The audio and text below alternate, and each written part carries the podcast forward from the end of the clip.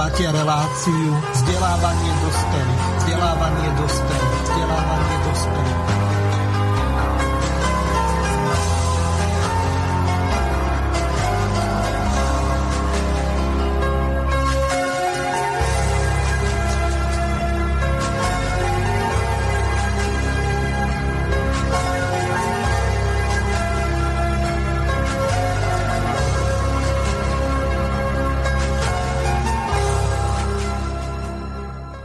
Vážené a milé poslucháčky a poslucháči, od mikrofónu vás zdraví Miroslav Hazucha, ktorý vás bude sprevádzať reláciou vzdelávanie pre dospelých.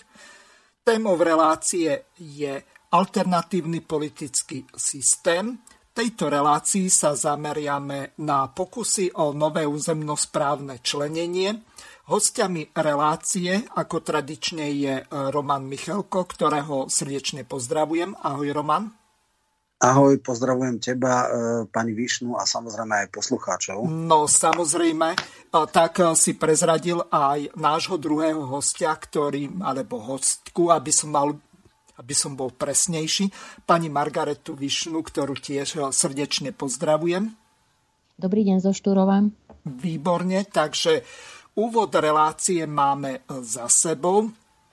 Samozrejme, tak ako sme v tej relácii, ktorú sme e, nahrávali na záznam z dôvodu Romanových e, pracovných a služobných povinností, tak e, sme vám slúbili, že budete sa môcť pána Romana Michalka pýtať v tej druhej časti aj na iné veci, ako je nejaké územnosprávne členenie alebo návrhy zmeny politického systému, hoci o túto tému podľa tej predchádzajúcej relácie z pred 4 týždňov tak bol veľký záujem.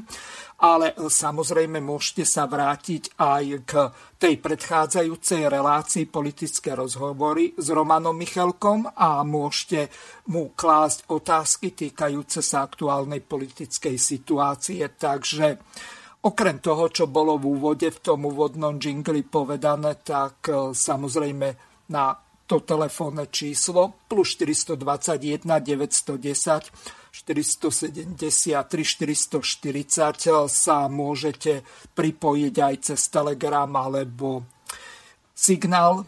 Takže e, to je asi tak pre úvod všetko. E, teraz prehrám jednu takú celkom zaujímavú ukážku ako úvod do problematiky. E, pán Becik tak mal stretnutie s 60 primátormi a starostami, najmä z, zo západoslovenského kraja, kde sa snažil o zastavenie likvidácie regiónov a pri tejto príležitosti e, na tej tlačovke, ktorá bola potom zasadaní, povedal nasledovne. Stené dámy, vážení páni, dovolte, aby som vás privítal na dnešnom tlačovom briefingu pod názvom Zastavme likvidáciu slovenských regiónov. Briefing starostov a primátorov naprieč Slovenskom. V úvode musím povedať, že tak ako to bolo za ostatné dni, kedy vyhlásenia alebo kroky maďarskej vlády dokázali zjednotiť opozičných aj koaličných politikov, tak aj my tu dnes stojíme zjednotení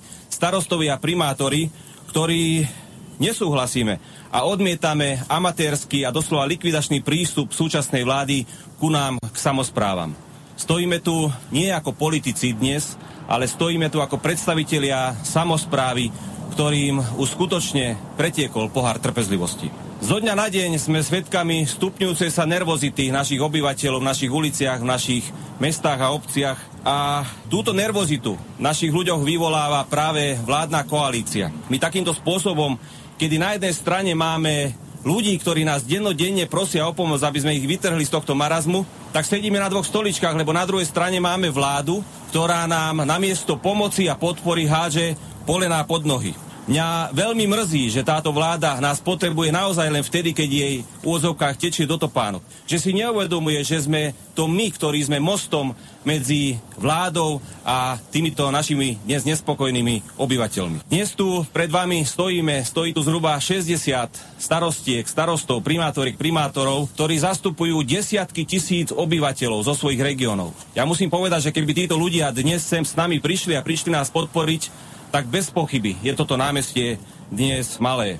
My starostovia primátori najlepšie vieme, v akých podmienkach dnes robíme, čo všetko musíme pre 100% fungovanie samozprávy a pre našich obyvateľov robiť. A preto sme sa rozhodli konať a vyzvať z tohto miesta vládu a konkrétne vicepremiérku Remišovu, ako aj ministra Budaja, aby si uvedomili, že títo sú predstaviteľmi vlády Slovenskej republiky, že sú ministrami vlády Slovenskej republiky, ale ich kroky, činy a miestami až nepochopiteľné veci naozaj vedú k tomu, že pochybujeme, že títo ľudia naozaj niečo robia pre rozvoj našej krajiny, pre rozvoj vidieka, ako aj pre našich obyvateľov. Na zdravé fungovanie samozpráv a rozvoj vidieka sme boli v minulosti, ale aj dnes sme odkázaní na výzvy, na projekty, ktoré ale dnes bohužiaľ postrádame. Na každej tlačovke vládnych predstaviteľov počúvame o miliardách, o miliardách, ktoré sú nevyčerpané, o miliardách, ktoré sú v pláne obnovy ale musím povedať, že máme pocit, že tieto miliardy sú asi ako Kolombová žena. A preto odmietame sa už nečine prizerať na riadiaci orgán, a to konkrétne na Ministerstvo regionálneho rozvoja, ktoré z nás spravilo akýchsi šuflíkových starostov a primátorov. My máme dnes v našich pracovných stoloch vo svojich šuflíkoch hodené projekty, na ktorých rok a pol padá prach ale nevieme tieto projekty na nič ušiť. Naozaj máme dnes problém podávať projekty a ak sa nemýlim, tak to bola práve Remišová, ktorá vyhlasovala, že ona naučí čerpať starostov a primátorov, ako sa majú čerpať eurofondy, ale bohužiaľ ako? Keď takýmto prístupom, keď nie sú výzvy, nie sú projekty, ich nevieme čerpať. Odmietame takisto prístup Envirofondu, ktoré dámy a páni za jeden týždeň v úvozovkách dokázali vyhodnotiť 635 žiadostí spôsobom, že ich zmietlo zo stola. Toto je prístup dnes tejto vlády? Takýmto spôsobom oni podporujú samozprávy, veď nám o nič nejde. My len týmito projektami skvalitňujeme a zlepšujeme našu krajinu, náš vidiek. Zmietli zo stola projekty ako rozvoj kanalizácie, dostavba kanalizácie, výstavba čističek odpadových vod, pitná voda a tak ďalej. My dnes skutočne potrebujeme tieto projekty. A preto vyzývame ministerku Remišovu, aby zverejnila čísla. Dobre vieme, že do ukončenia e, fondov, ktoré sme tu mali, máme 22 mesiacov. Do deadlineu je 22 mesiacov, čo sa týka prvého programovacieho obdobia. Nech zverejní čísla, koľko tam je ešte miliard. Nech nám povie, koľko kilometrov z tohto sa dá urobiť kanalizácie, koľko kilometrov pitnej vody, koľko kusov čističiek odpadových vod. Veď my to v konečnom dôsledku naozaj robíme preto, aby sme si chránili svoje životné prostredie a chránili zdravie našich obyvateľov. Skutočne nám chýbajú projekty na kanalizáciu, na pitnú vodu, na čističky odpadových vod, na parky, detské ihriska, na komunikácie, chodníky, cesty. Chýbajú nám financie, ale aj na zveľaďovanie našich obecných a mestských budov, na zateplenie. Takisto, čo sa týka komunálneho odpadu, nám chýbajú financie aj na zberné dvory, na kompostárne a tak ďalej. Mohol by som pokračovať. Dámy a páni, z tohto miesta musím povedať, že stojíme aj za starostami a podnikateľmi, ktoré negatívne zasiahne ich územia prípravný zámer Ministerstva životného prostredia, že tieto územia pôjdu do vyššieho ochranného pásma. Ja neviem, či to niekto povedal nahlas, ale tu naozaj v týchto obciach a mestách hrozí to, že tam nikto nebude chcieť bývať, že dôjde k výmazu týchto dedín z map Slovenska. Veď tam nebude môcť byť žiadny hluk. Zoberte si, že tam bude problém aj so svetelným smogom. To znamená, že večer, večerné osvetlenie, pouličné, tam nebude môcť svietiť.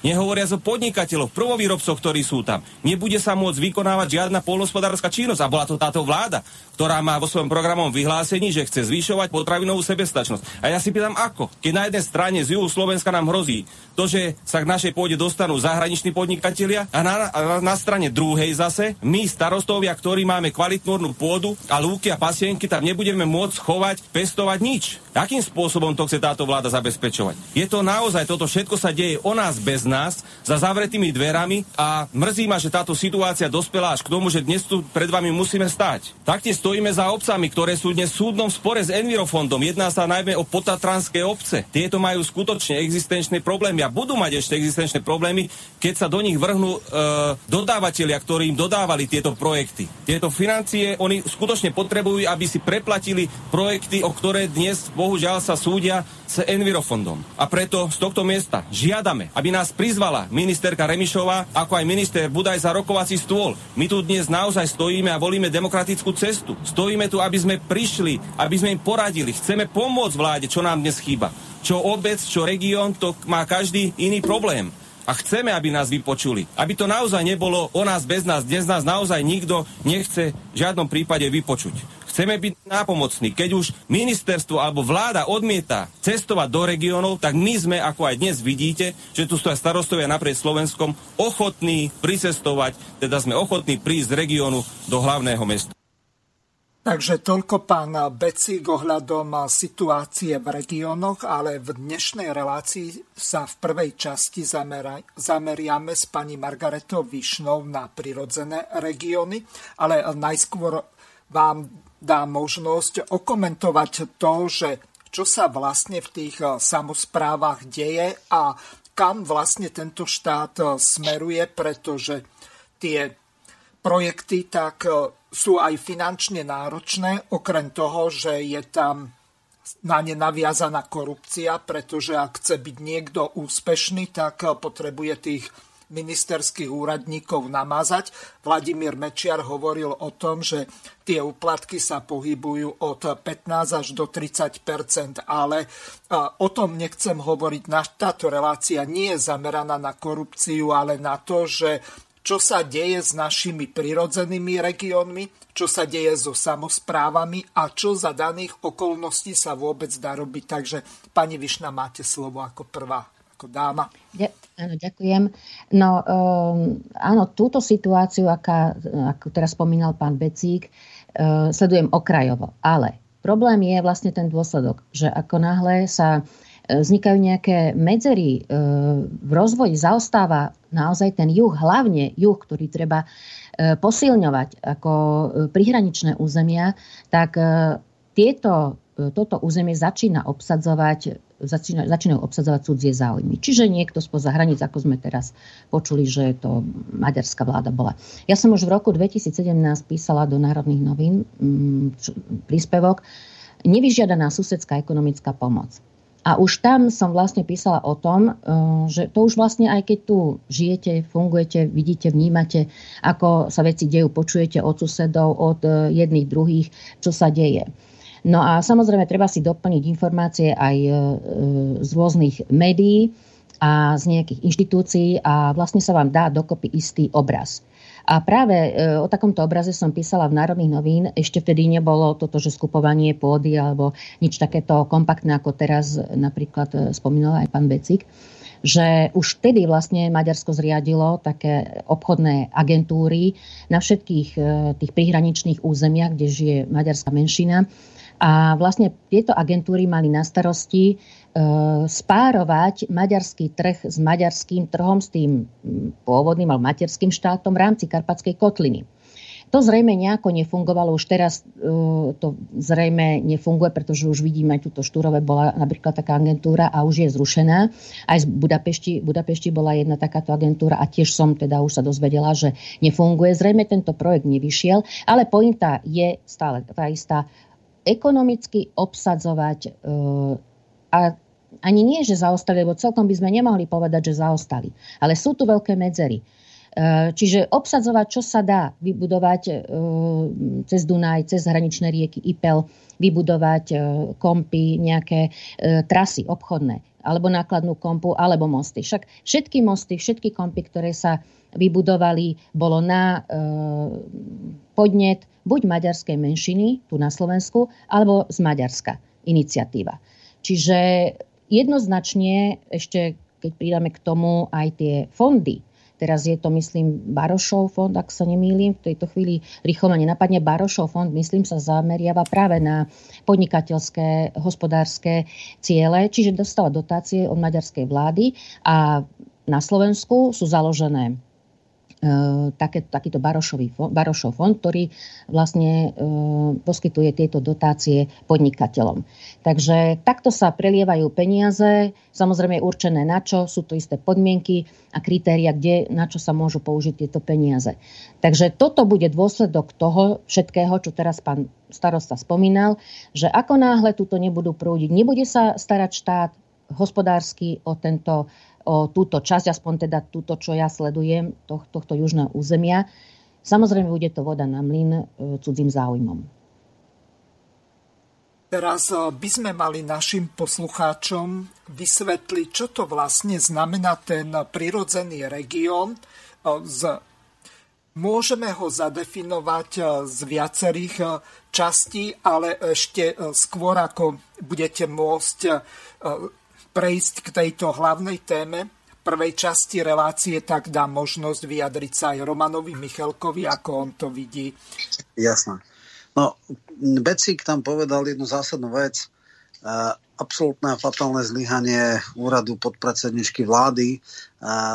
Projekty čakajú v zásobníku, v podstate ne, nevyhodnocujú sa. Tam hovoril, že zapadajú prachom na kanalizácie, na rôzne veci. Jednoducho orgie amatérizmu, to je prvá vec a vyzýval, že pre Boha, že takto sa to nedá.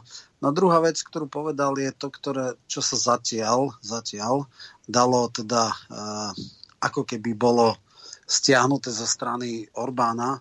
On ohlásil taký model, že bude nejaký špeciálny vládny fond skupovať slovenskú pôdu, čo je úplne neslychané, respektíve E, pri vyjednávaniach e, o vstupe do Európskej únie Figel tam niektoré veci veľmi teda podcenil a mm, samozrejme, že do istej miery sa to dá regulovať. Už bol teda Boris Kolár vykrikoval, aj keď však jemu nikto nemôže veriť, že teda v skrátenom legislatívnom konaní príjmu nejaký zákon, ktorý by dal nejaké limity a obmedzenia v tom zmysle, že nadobúdať pôdu môže iba subjekt alebo teda osoba, ktorá má trvalý pobyt na území Slovenska a reálne obrába tú pôdu alebo obospodaruje ono sa to nedá celkom úplne vylúčiť, lebo dneska vieme, že máme aj rôznych dánskych farmárov, ktorí poberajú eh, ako úplne iné dotácie a hlavne ošípané a Boh vie, čo tu na pestujú. Takže keďže sme v Európskej únie, úplne sa tomu nedá zabrániť, ale dajú sa dať nejaké prídavné podmienky, ktoré by neumožnili nejakému anonymnému štátnemu fondu skupovať eh, pozemky na, na juhu Slovenska. Zatiaľ je to tak, že to vraj dočasne odpískal, ale pravdepodobne budú rozmýšľať, ako to urobiť tak, aby to uh, aby im to prešlo. Tak som zvedavý, treba byť stále v strehu. Toto je len taký mm-hmm. podľa mňa uhybný manéver. A samozrejme, my nemôžeme sa bez akýchkoľvek reakcií pozerať na to, ako nám niekto skupuje masívnu, najbonitnejšiu pôde na, na pôdu na podunajskej vynížine a na Žitom ostrove a podobne. Takže tam sa len ukazuje. A samozrejme, dovolil si to Orbán preto, lebo si myslel, že Igor je jeho veľký kámoš. Vieme, že chodil ako na husle do Maďarska poza chrbát našej diplomácie, poza chrbát a bez vedomia našej ambasády, iba s akýmsi Dimešim, extrémne irredentistickým e, teda a aktivistickým poslancom, ktorý teda je fakt veľmi nebezpečný, teda No, e, je jediný, teda v Maďarov ako Gabor Grendel a tak v klube je viacej, ale tento je extrémne nebezpečný, extrémne agresívny a extrémne servilný voči, voči uh, Matovičovi a preto jeho pravou rukou chodia všeli kde možné spolu aj na ministerstva a podobne, takže treba byť v veľkom, veľkom strahu. Tento človek veľmi nebezpečný a uh, treba si dať na neho pozor. Dobre, e, ďakujem za tento vstup a teraz e, prejdeme k tomu, o čom by táto relácia mala byť, čiže o prirodzených regiónoch.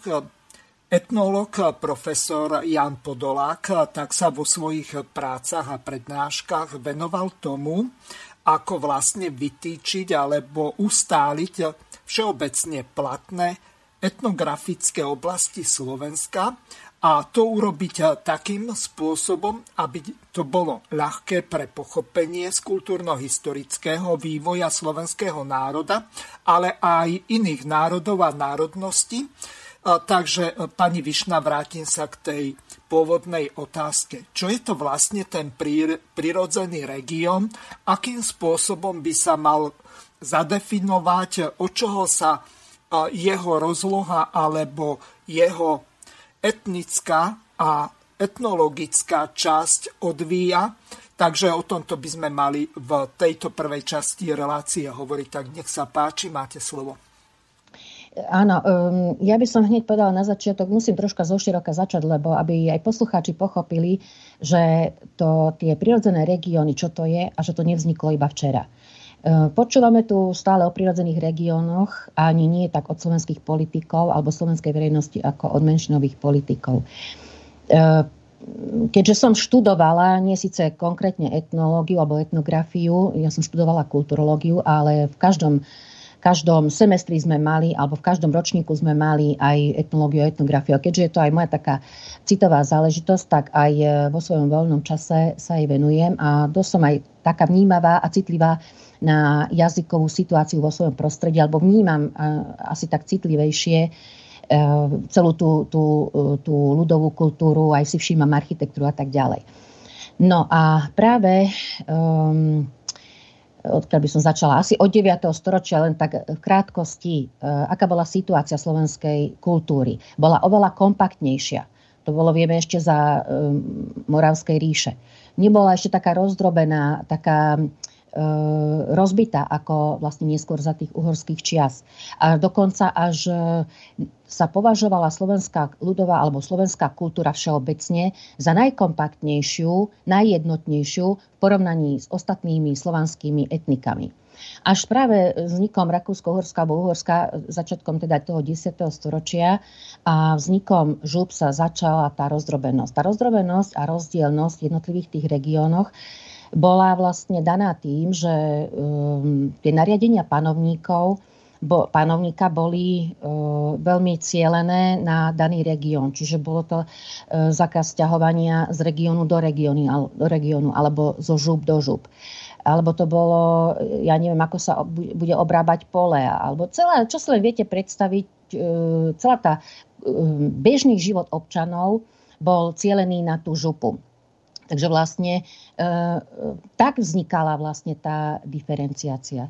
Práve tým, že boli rôzne podmienky pre rôzne regióny. In, inak bol, boli podmienky v horských prostrediach a inak nížinatých. A vlastne celých tých tisíc rokov až e, sa stále e, viac a viac rozlišovali tieto regióny. No potom iná situácia samozrejme prišla po, po vzniku čes, prvého Československého štátu a tam vlastne už sa začala, rozdelili sa v podstate hlavne na juhu tie akože ani nie prirodzené regióny, ale tie župy, ktoré existovali. Lebo prirodzené regióny pre slovenský národ alebo slovenskú kultúru to stále neboli. Až v rámci, až po prvej a druhej svetovej vojne začali vznikať tie prirodzené slovenské e, e, regióny alebo národopisné oblasti. No a práve e, tento profesor Podola, ktorého spomínate, e, tých 60 70 rokoch sa podielal na aj ďalší autory, to bolo veľké dielo, ten etnografický atlas Slovenska, 20 rokov vznikalo a e, veľ, veľký podrobný výskum v teréne. My máme niekoľko takýchto mm, rozdelení, rozčlenení etnografických alebo ktorý vytvor, ktoré vytvorili etnológovia máme aj nárečové, jazykové mapy. A niekoľko. Rozlišujú sa viac menej v niektorých regiónoch niekde zásadnejšie, by som povedala hlavne na tom juhu, niekde len minimálne. No a práve e, k tomuto sa chcem dostať, hoci Mohli by sme povedať, že tie prirodzené regióny nie sú až také podstatné, že je to ekonomický e, ukazovateľ alebo kritérium alebo nejaký nejaký iný, ale myslím si, že tieto prirodzené regióny e, ako z pohľadu kultúry, jazyk alebo e, regionálnej identity alebo aj národnej identity sú oveľa dôležitejšie. Nemôžeme prihľadať iba e, na tie ekonomické kritéria. Čiže ja som dosť tak podrobne sa venovala týmto členeniam dosť som prekopala teda knižnicu etnologického ústavu a mm, porovnávala som tie mm, rozčlenenia, ako sú, ako ktorí etnológovia začlenovali um, tie, celý ten, celé, celé územie Slovenska. No a vlastne potom po hĺbšom štúdiu som zistila, že práve profesor Podolák vytvoril také členenie, ktoré, by, ktoré najviac vyhovuje našim kritériám alebo aj zachovaniu a podpore národnej identity. A tie považujem za prirodzené slovenské e, regióny alebo národopisné oblasti. Toto je podľa môjho názoru východisko, z ktorého by sme mali vychádzať aj my. Aj keď e, je to staré koľko, v 67. roku bola vytvorená táto mapa. Ešte stále si myslím, čo som ja ako podrobnejšie študovala, tak stále si myslím, že je e, pomerne aktuálna. Možno by sa niekde nejaké drobné zmeny, niekde tie hranice posunuli doprava, doľava, ale v podstate podstate e, je podľa mňa aktuálna e, aj teraz tá, tá, to rozčlenenie.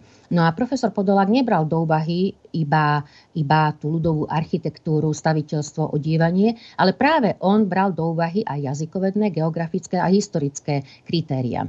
Čo ostatní e, etnológovia, napríklad profesorka Zuzana Beňušková alebo myslím docent Mojmír Benža, oni napríklad brali do úvahy E, kritéria bežnej ľudovej kultúry. Už nebrali do úvahy tak tie jazykové e, kritéria alebo podmienky, alebo teda, e, áno, jazykové, jazykové. Jazykové kritérium považujem za najdôležitejšie hľadisko, pretože tvorí takú najzákladnejšiu, najzákladnejšie kritérium, alebo najzávažnejšie kritérium aj národnej identity, aj členenia týchto E, národopisných oblastí.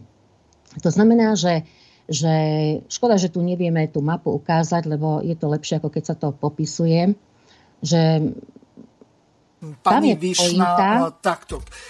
Mali by sme našim poslucháčom povedať, že pán profesor Podolák rozdelil Slovensko do troch oblastí východné, stredné a západné Slovensko, alebo východná, stredná a západná oblasť ano. a vyč, e, vytýčil 27 prirodzených regiónov. Takže aby e, sme na toto čo je podľa tej etnografickej mapy z toho roku 1967 veľmi dôležité, nezabudli. Nech sa páči. Áno, práve tomu som sa chcela dostať, lebo tuto je dôležité, ako som spomínala, že sú rôzne začlenenia, alebo teda, dajme tomu, dva také, dve také e, dva také hlavné, dve také hlavné začlenenia.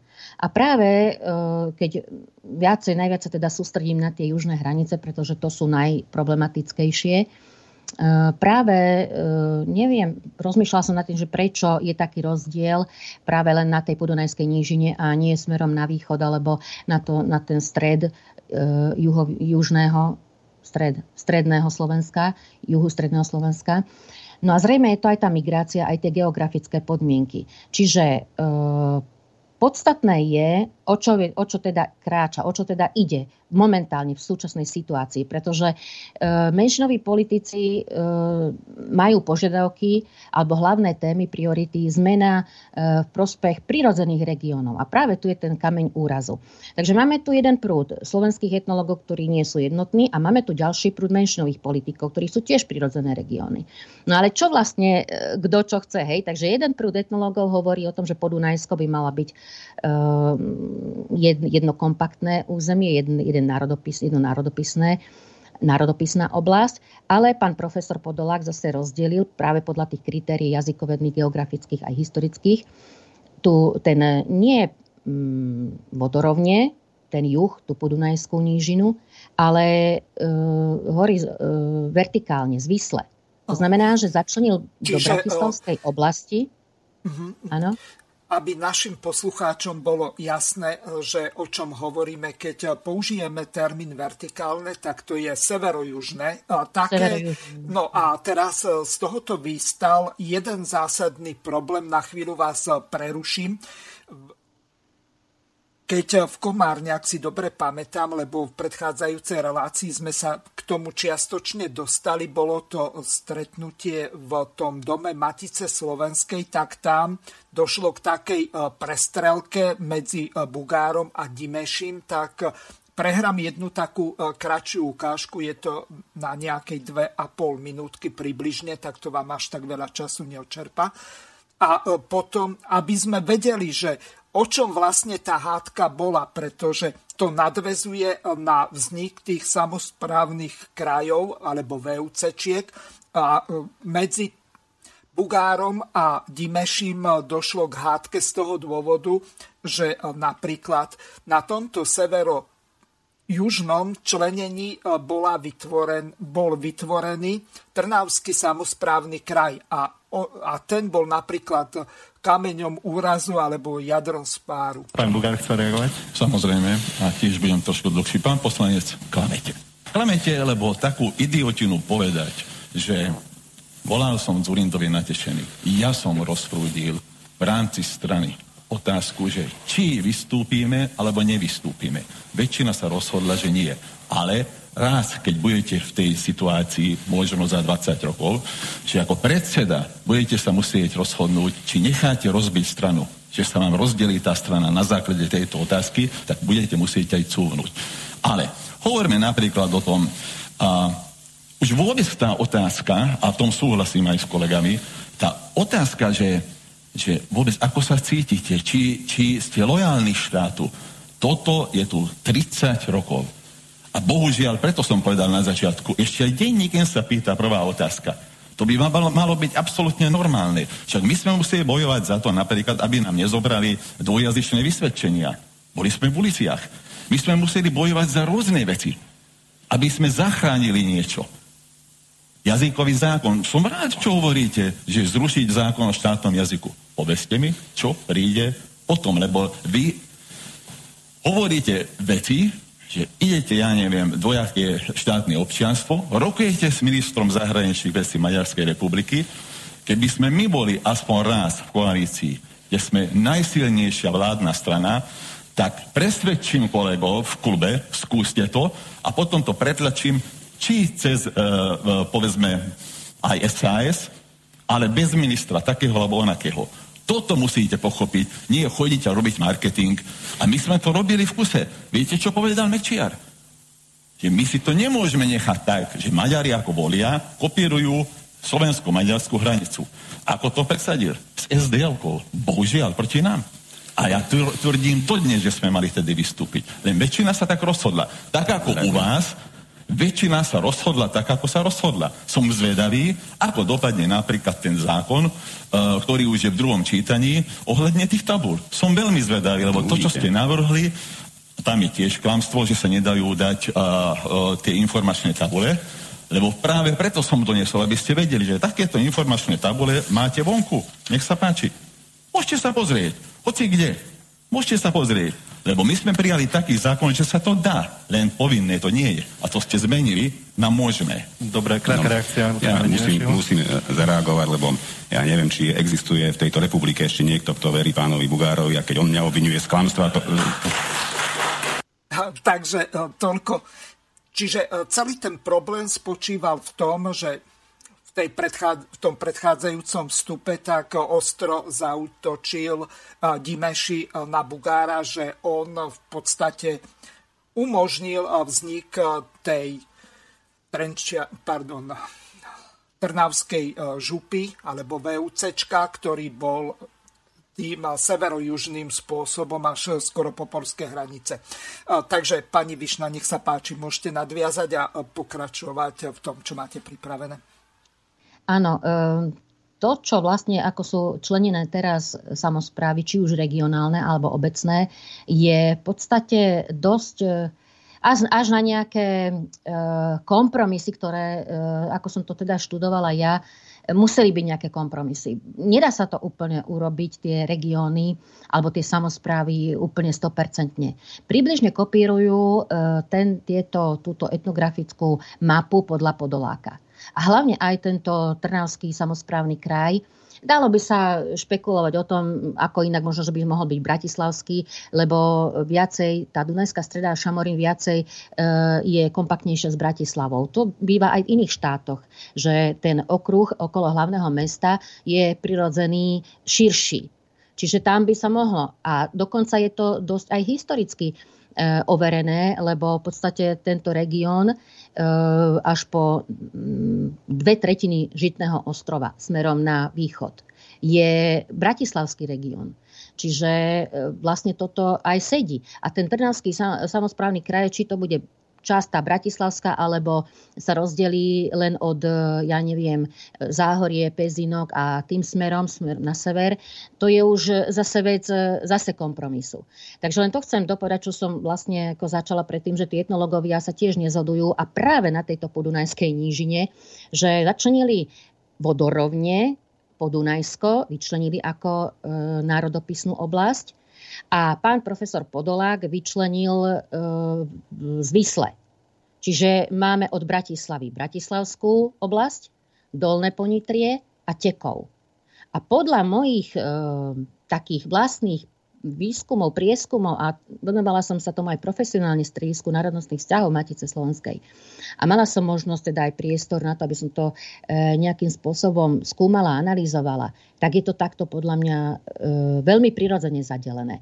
Dokonca pán profesor, keď porovnával architektúru Komárna a Topolčanov, Topolčian, tak e, práve, že tam bola veľmi podobná tak nie, nie je to až také uletené, že teda je to úplne iný región, Komárno a e, dajme tomu okolí Nitry. Vôbec nie. A Nárečovo e, to úplne sedí, pretože táto mapa Podoláková vlastne e, sedí približne s Nárečovou mapou. Takže tam máme naozaj veľmi, veľmi veľkú podobnosť. A sedí to v tom teréne. Však teraz e, si vezmite, ako sa začala e, okres Dunajská streda, ten západ, ako sa začal zaľudňovať slovenskými rodinami mladými. Šamorín.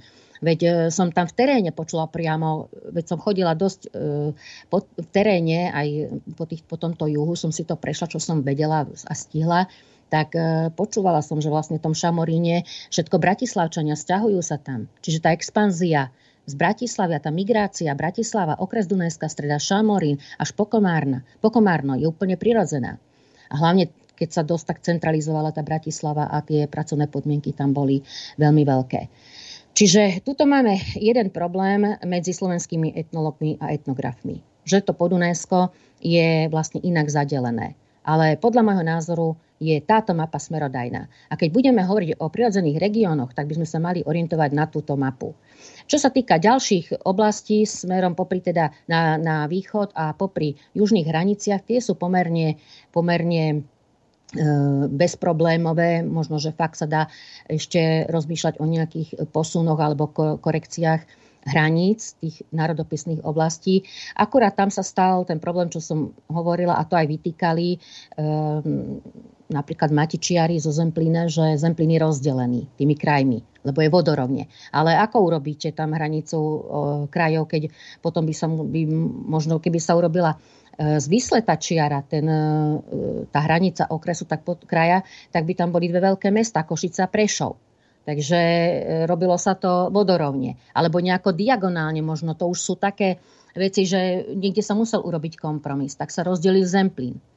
Takže tuto je, e, vždy je to kompromis a záleží, aké kritéria sa použijú. Ale myslím si, že v tejto situácii, keď sme na juhu Slovenska, že máme národnostne zmiešané obyvateľstvo, tak by sme mali brať určite 100% do úvahy aj jazykovedné, geografické a historické a dokonca aj politické kritéria.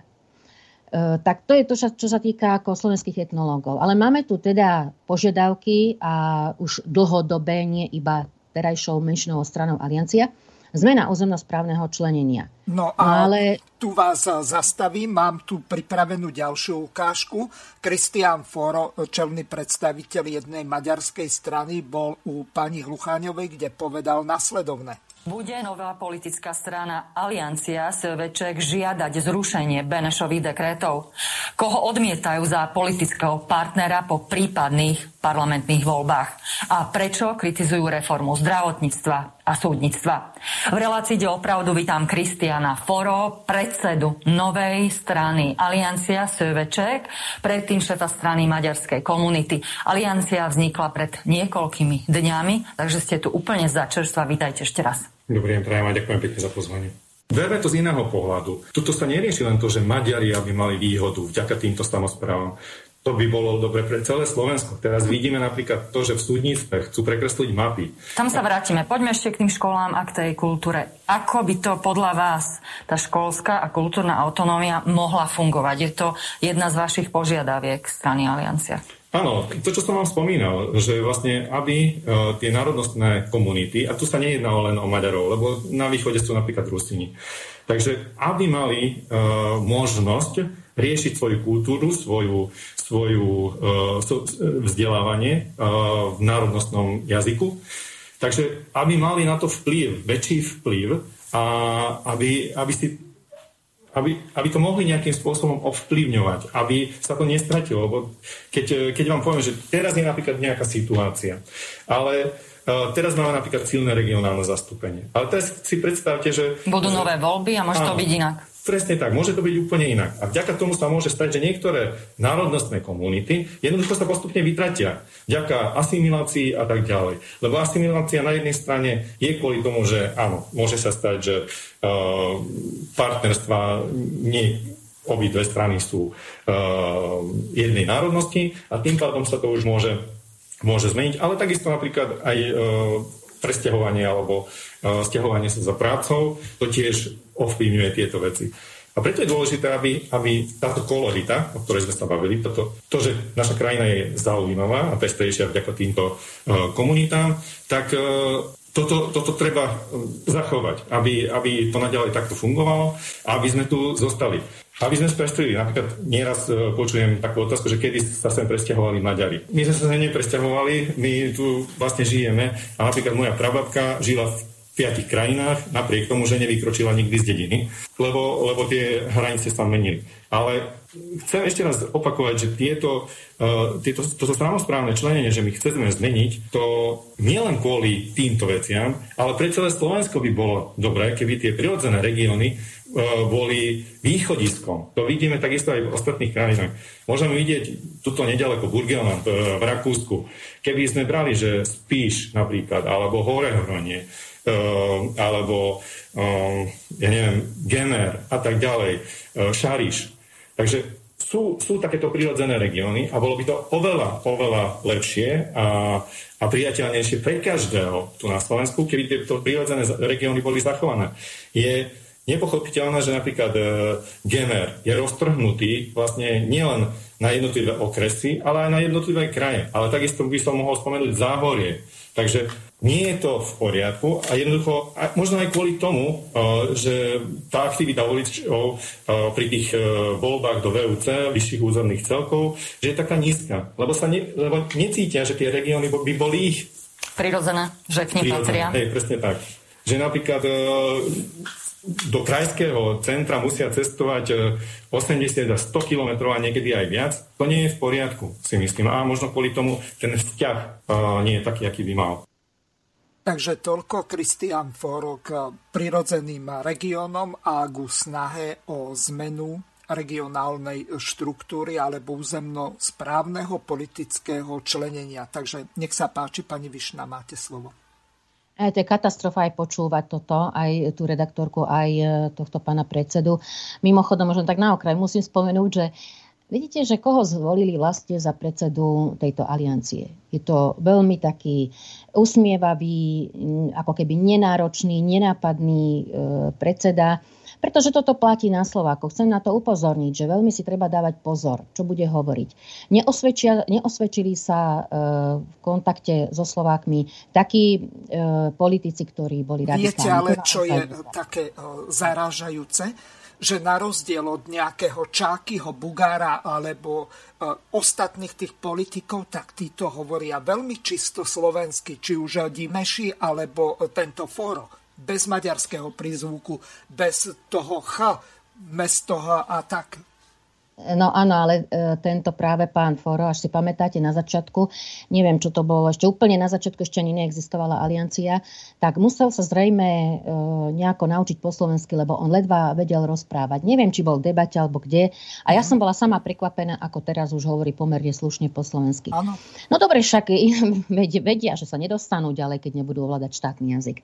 Takže to chcem povedať, že to prírodzené regióny zase tu odznelo, ale ja ak dlhodobo naozaj sledujem činnosť menšinových maďarských politických strán alebo aj e, od e, etnológov, etnografov, akýchkoľvek aj iných odborníkov, nenašla som nikde buď nejakú mapu alebo nejaké konkrétne konkrétne regióny, oblasti. Čo sú to tie prirodzené? Len sem tam vytrhnuté nejaké, nejaké oblasti a hneď ich teraz poviem, že kde som našla teraz náhodou, že o aké oblasti ich prirodzené by išlo. Ale tu je oveľa zásadnejšia a podstatnejšia jedna otázka. Pre koho sú prirodzené a ak sú prirodzené pre menšinu, akúkoľvek. To je fundamentálna filozofická úvaha, alebo politická aj. A teraz e, bude to v prospech väčšinovej spoločnosti pre, aký pro, pre koho to bude prospech? No tak keď sa urobí e, pre menšinu tieto prirodzené regióny, čo potom s väčšinou? So slovenskou väčšinou? Tí môžu asimilovať sa, tí môžu cestovať ďalej a tí, tí sa môžu stotožňovať alebo nemusia stotožňovať s daným regiónom.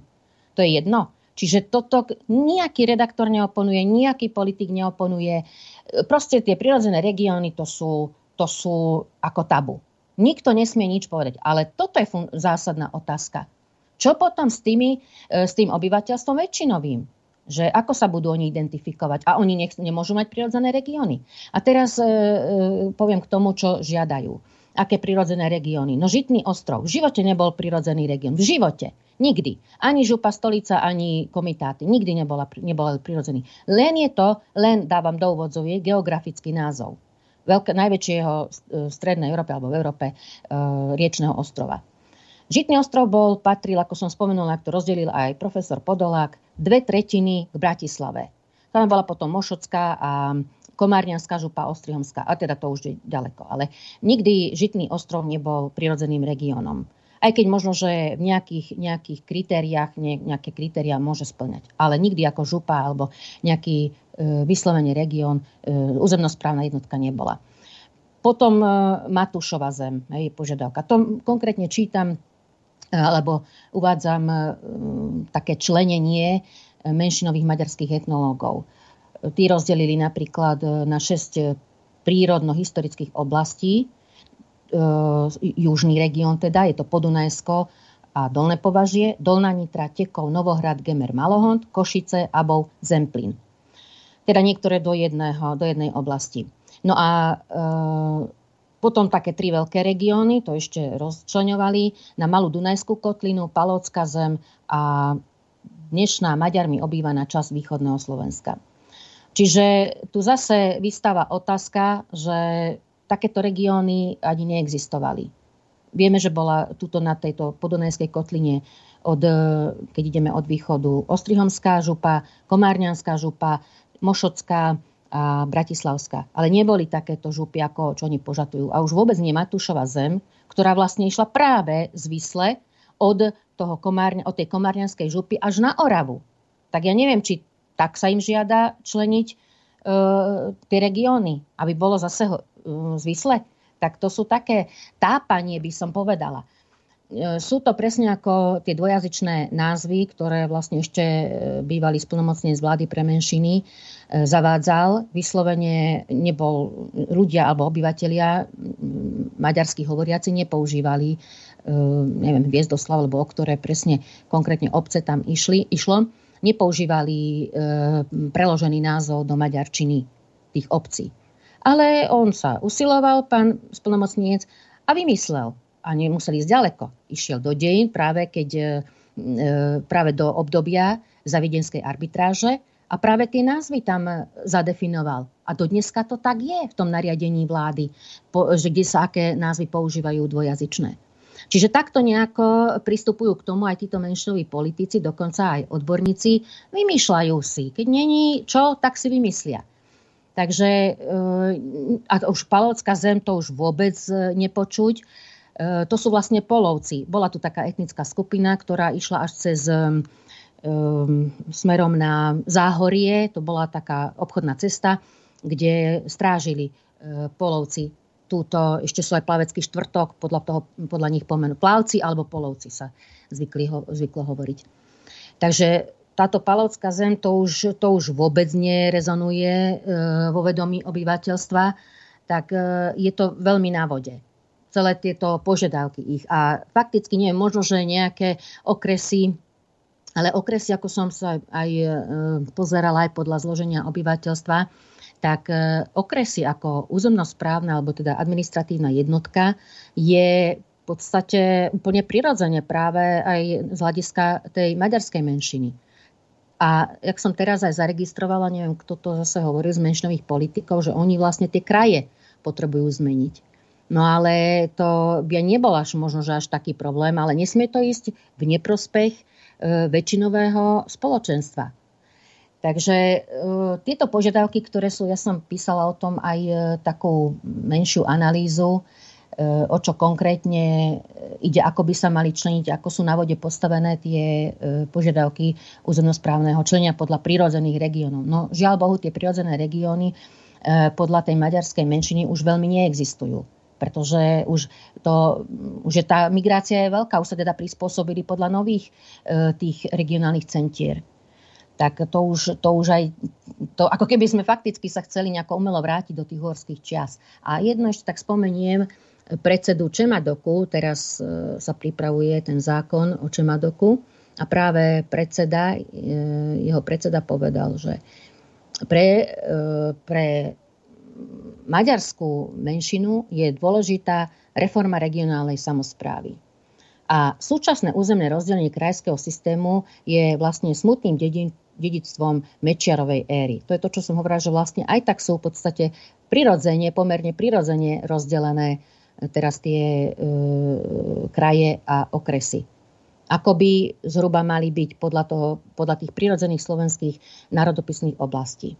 A pokračuje ďalej Bardoš, Naším cieľom je vytvoriť hranice okresov, ktoré budú v súlade s jazykovými, etnickými, regionálnymi, historickými a ekonomickými kritériami.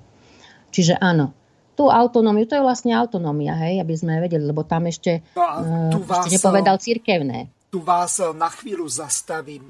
Dobre by bolo našim poslucháčom vysvetliť aj z toho etymologického, právneho, kulturologického a samozrejme aj etnologického hľadiska, čo je to autonómia, pretože autonómia napríklad v školstve, v ekonomike alebo v politike sú niečo diametrálne odlišné, aj keď to môže byť na tom istom území. Čiže e, samotný e, termín autonómia sa skladá z dvoch greckých slov. Auto znamená sám alebo samostatný a nomos je zákon. Čiže oni to berú tak, ako keby si tie regióny už mali vytvárať svoju vlastnú legislatívu a toto je nesmierne nebezpečné. Takže nech sa páči. Áno, uh, už tomu som sa nestihla venovať všetkému uh, Matici, keď som mala na to podmienky, že um, okolo tej autonómie a samozprávy. To je dosť široká téma, a, ale potom som sa aj teda nevenovala, lebo venovala som sa akurát uh, preskupovaniu pojmov a obsahov ohľadne týchto mm, terminologických spojení týkajúcich sa juhu, aj autonómia, aj samozpráva, ako vlastne sa, ako tá retorika prebiehala celá, to, to je zase celá jedna debata, ale čo je podstatné momentálne pre nás? E, tá samozpráva, samozrejme ide to postupne, tá salámová metóda je najefektívnejším spôsobom, ako dosiahnuť ten cieľ. Sice to trvá dlhšie, ale ide to, hej, ako to ide, ale ide to. Momentálne de jure aj de facto funguje kultúrna autonómia. To vieme, že Kult Minor existuje fond pre podporu kultúr menšín, e, ktorý rozdeľuje, sami si akože rozdeľujú peniaze a existujú samozprávy, ktoré e, sú alebo riadia menšinoví maďarskí politici, čiže tam si sami spravujú svoje záležitosti. Tam jednoducho e, slovenskí obyvateľia nemajú prístup. Pretože máme taký volebný systém a taká jazyková situácia. Dva hlavné faktory. Pani Višna, a... Roman by chcel reagovať, tak mu dám slovo, napísal. Tam, tam, Nech sa hej, páči, Roman má slovo. Tam to už bolo viacero vecí. Tak prvá základná vec, že samozrejme, keď sa robilo územnosprávne členenie, uh, a nie je hodno, že prirodzené, oni vždycky hovorili, že vraj prirodzené. Vtedy bol Vlado Nižňanský spolomocnenec pre reformu verejnej správy a vymýšľal také všelijaké ekvilibristiky, že prečo je teda nutné e, takto ťahať a nie inak. A samozrejme ten základný... E, Maďari vtedy mali dvojitú stratégiu, jednu extrémne drzú a extrémne nerealistickú, kde chceli robiť jednu špeciálnu župu, ktorá v podstate kopírovala územie viedenskej arbitráže. To samozrejme bola akože brutálna re, provokácia. To ani keď majú troška súdnosti, nemohli mať e, tucha, že by toto mohlo prejsť. No a potom bol tzv. menšinový model, alebo teda ten realistický, urobiť tzv. komárňanskú župu, inak povedané župu, v ktorej by mali takmer s istotou župana, aspoň jedného župana, s tým, že tie regionálne parlamenty samozrejme chceli, aby kompetenčne vlastne ako keby to bola autonómia, to znamená školstvo, kultúra, zdravotníctvo a tak ďalej by bolo pod, pod nimi a, a v podstate e, ako keby e, áno, v nejakom dlhodobom horizonte minimálne tie 3-4 okresy, Maďarskú časť, Novozámockého okresu, e, Štúrovo, Komárno, Dunajská streda, Hej, čiže v podstate taký ten širší, tam, kde, kde ako vyložené juh Levíc, toto chceli mať akože špeciálnu župu. No samozrejme, že to neprešlo a potom to Gimeši vlastne uh, vyčítal uh, Bugárovi, že vtedy mali odísť zo strany, teda z vlády a tak ďalej a nakoniec sa to nestalo. Uh, treba si uvedomiť, uh, nezamieňať uh, termín prírodzené a historické regióny, my máme historické regióny, ktoré samozrejme nie sú celé, však je hnutie 64 žúb. Máme strašne veľa tzv. bývalých historických žúb, seknutých, či už je to Abovská, Zemplínska, uh, tuším, že aj Malohonská, boh vie aké ďalšie. Novohradská. Takže, Novohradská, presne tak. No a vtedy bolo vlastne uh, taká dilema, alebo uh, ak by to bolo, že na vôli ľudí, tak v roku 2000, keď sa obnovili samozprávne kraje, tak väčšina ľudí chcelo 3 alebo 3 plus 1. Aj ľudia boli zvyknutí od roku 60, boli to také veľké kraje, ľudia boli zvyknutí, že za 30 rokov sa, ja neviem, chodili buď už do Bystrice, do Košic alebo do Bratislavy, s tým, že možno by ešte vedeli znieť, že Nitra by bolo krajské mesto, lebo tam e, krajský štatút malo mesto Bratislava a a potom bol kraj západoslovenský, respektíve takto bol západoslovenský kraj a Bratislava bolo ako muni, špeciálna municipalita. No.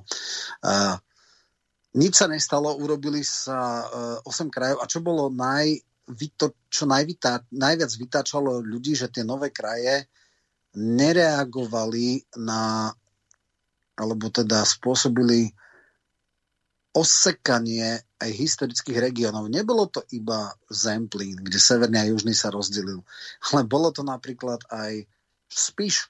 A vtedy ako Zurindu poriadne vypískali, to išlo do tak absurdných vecí, že napríklad mesto Spišské podhradie bolo tuším, že v Prešovskom kraji, ale Spišský hrad bol v Košickom kraji, čiže, čiže to bolo úplne že choré a naozaj tam e, tieto veci, že tie historické regióny sa mohli nejakým spôsobom dať e, do toho jedného kraja, lebo tie kraje, aj keď bolo ich 8, teda je ich stále 8, oni v sebe zakomponovali cirka 16 pôvodných regiónov, čiže mohli aspoň tie historické regióny nejak dať do, dokopy. No a e, samozrejme je otázne, že do akej miery sa ľudia zžili s tým alebo nezžili. To sú už tie také uh, opakujúce sa tie pseudo, pseudo argumenty, že ľudia nechodia k voľbám, lebo to nie sú prirodzené regióny. Za tých 20 rokov uh, si ľudia nejak zvykli, že sú v tom alebo onom kraji. Podstatné iné, uh, či a do akej miery vnímajú zmysel týchto regiónov. Sulik hovorí, že to treba zrušiť, že to je úplná blbosť. Uh, ono sa to už celkom nedá, lebo vznikla tzv. stredná politická úroveň, to znamená úroveň krajských politikov. Hej, máme tri úrovne. Máme lokálnych politikov na miestnej a meskej úrovni, potom sú regionálni politici a to sú štruktúry krajské, ktoré majú svoje pašaliky, svoje e, v podstate rôzne, e, ako to nazvať, prebendy, svoje úrady, e, riaditeľov e, nejakých sekcií školstva, kultúry, zdravotníctva, neviem čo všetko, vicežupanov a tak ďalej. A to nie je také jednoduché v tých štruktúrach e, masových strán zrušiť. Hej. A toto je už nevratný proces, alebo len veľmi, veľmi ťažko zvrátiteľný proces. Takže toto je, a tam je skôr otázka, že či teda aj eurofondy idú cez župy, aj je zásobník projektov, takže tam, tam je otázka, či to reformovať, či naopak možno, že teoreticky by sa dalo eh, povedzme úplne umelý trenčianskú župu ako rozdeliť medzi Žilinskú a, a Nitrianskú alebo Trnavskú, ale to tiež nebude také jednoduché. Vieme, čo vyčíňa Rybníček, keď chceli im zobrať eh, krajský súd a podobne. Takže eh, takto, treba jasne povedať. Územnosprávne členenie bolo predovšetkým politickým rozhodnutím, a, aj tak e, sa ukázalo, že napríklad Nitrianská župa bola, e, čo sa týka poslancov, tak e, nadimenzovaná alebo tak nakreslená, že keďže boli hlúpe, egoistické a ne, nestrategické správanie slovenských strán, tak v prvom volebnom období bol síce župan slovenský, ale absolútnu väčšinu malo zastupiteľstvo a to bolo stratené obdobie 4 rokov. Potom vznikla slovenská koalícia, ktorá to eliminovala, čiže napriek tomu, že, že teda viacej bolo Slovákov, tak v zastupiteľstve bola absolútna väčšina Maďarov. A tam si treba ešte jednu vec uvedomiť. Ja som si robil prepočty a v podstate na Slovensku je 10% Maďarov cca približne, ale oni mali oni 20%. hovoria 8,5%, no, aspoň z tej debaty áno, to vyplynulo. ono sa to časom mení, ale oni mali 20% mandátov v župách, to znamená viac uh, mandátový väčšinový systém vysoko, vysoko bonifikoval tento volebný systém uh, maďarskú menšinu a to preto, lebo slovenské strany išli rozbité a bojovali proti sebe a Maďari išli v jednom bloku a tým získali dva a niečo násobok počtu mandátov, než uh, by im patrilo podľa počtu obyvateľov. Potom sa začali aj také platonické debaty, že v komunálnych a župných voľbách by mohol byť pomerný systém, ale nikdy sa to nedotiahlo a do istej miery sa to dalo eliminovať e, iným volebným správaním slovenských strán na e, zmiešanom území, ale aj tak v niektorých mestách sú nadproporčne za, zastúpení. Príklad, keď v 10% Slovákov je v Dunajskej strede, ale tam nemajú ani jedného Slováka v zastupiteľstve a dokonca Nové zámky, kde je dokonca sa mi zdá, že viac Slovákov ako Maďarov, tak ten pomer je tak, že dokonca väčšinu majú, pretože tam boli viaceré slovenské strany proti sebe, takže toto je uh, volebný systém, ktorý je v župách, je veľmi, veľmi nevýhodný pre Slovákov, hlavne ak sú teda politicky alebo stranicky egoistickí. Tam to potom veľmi bonifikuje práve tú menšinu. No, no. Teraz, keď ste spomínali tú nitriansku, e, ten nitrianský problém so slovenskou koalíciou, viete, čo sa potom stalo? Práve to bol dôsledok celého toho, jak to nezvládli nitrianskí poslanci alebo nitrianské, teda regionálne strany, regionálne štruktúry, že museli spraviť, museli vytesniť vyslovene štúrovský, rozdeliť novozámocký volebný obvod na novozámocký a štúrovský. Tým pádom, keďže e, štúrovský obvod teraz tvorí do Vúcky nejakých 23, myslím, obcí, to sú väčšinové maďarské, teda menšinové maďarské, s, väčšinou, s väčšinovým obyvateľstvom maďarskej národnosti. Takže vlastne my e, nevieme zvoliť žiadneho slovenského politika zástupcu do Vúcky.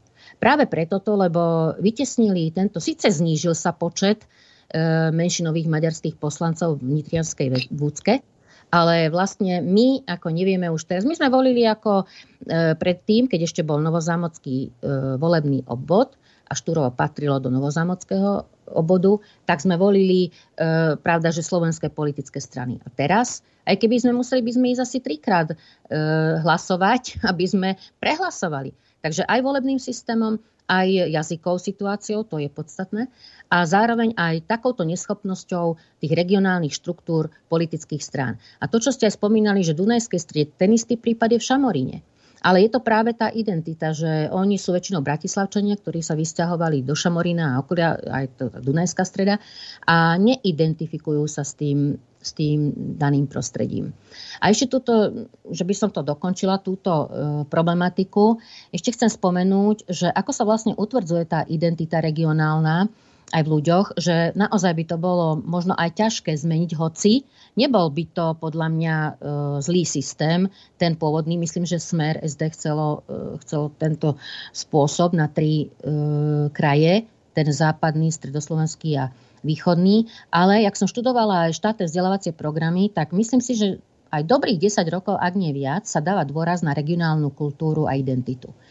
Čiže tam naozaj som robila prieskum v teréne e, v školách a zistila som, že aj sa to prakticky, aj e, podporuje sa aj štátnymi vzdelávacími programy a aj prakticky sa to realizuje. Čiže tam už tejto mladej generácii na základných školách teraz hovorím a samozrejme aj na stredných, aj, aj dokonca aj na vysokých, sa kladie vyslovene priorita dôraz na regionálnu kultúru a identitu. Takže tam sa to dosť, dosť e, utvrdzuje. No a ešte, aby som dokončila to, čo som teda ešte spomínala, tá autonómia, tak, že kultúrna de facto de jure existuje.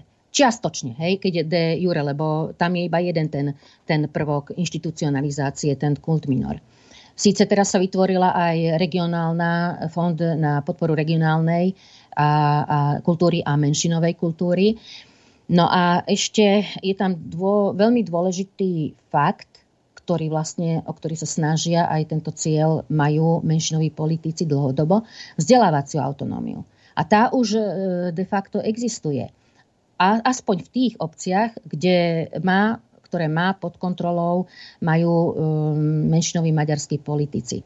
Teraz, e, keď nemusíme ich chodiť ani ďaleko, v Štúrové napríklad, keď je väčšinová, inde Dunajská streda Šamorín, keď je väčšinové zastupiteľstvo, sa skladá e, väčšina zastupi, poslancov v zastupiteľstve sa skladá z menšinových maďarských politikov, tak oni rozhodujú aj ako zriadovateľ o všetkom, čo sa týka škôl, aj slovenských. To znamená, že o e, škole s vyučovacím jazykom slovenským, štátnym, rozhoduje maďarská menšina, politici maďarskej menšiny. Takže to sú také absurdity a toto tu máme vlastne od obnovenia druhej e, slovenskej štátnosti, od 93. Takto zle stanovený volebný systém. Tak e, toto je dôležité, aby vlastne sa vedelo argumentovať, čo sú tie prirodzené hranice.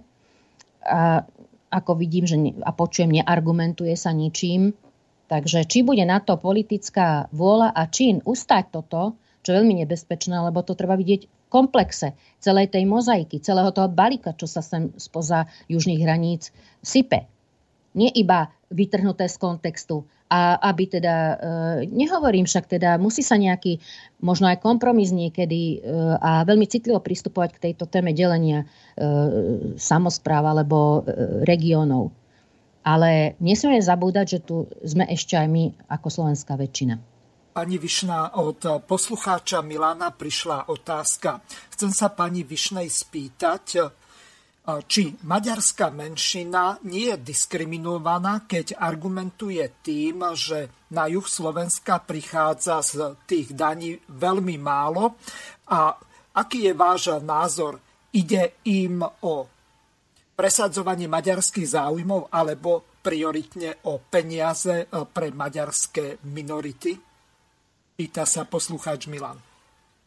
No určite im ide to, dokazujú na každom kroku, veď sú na to politické programy, veď, ktoré som dosť podrobne študovala, veď to ide na každom kroku, ide o podporu, veď si všimnite, toho je strašne veľa, to by sa dalo veľmi dlho o tom hovoriť, kde všade podporujú, podporujú na každom kroku, veď SMK mal dlhodobo program podpora vidieka a polnospodárstva, lebo pochopili, že uh, juh Slovenska tvorí hlavne, hlavne vidiek sú to hlavne na tej podunajskej nížine.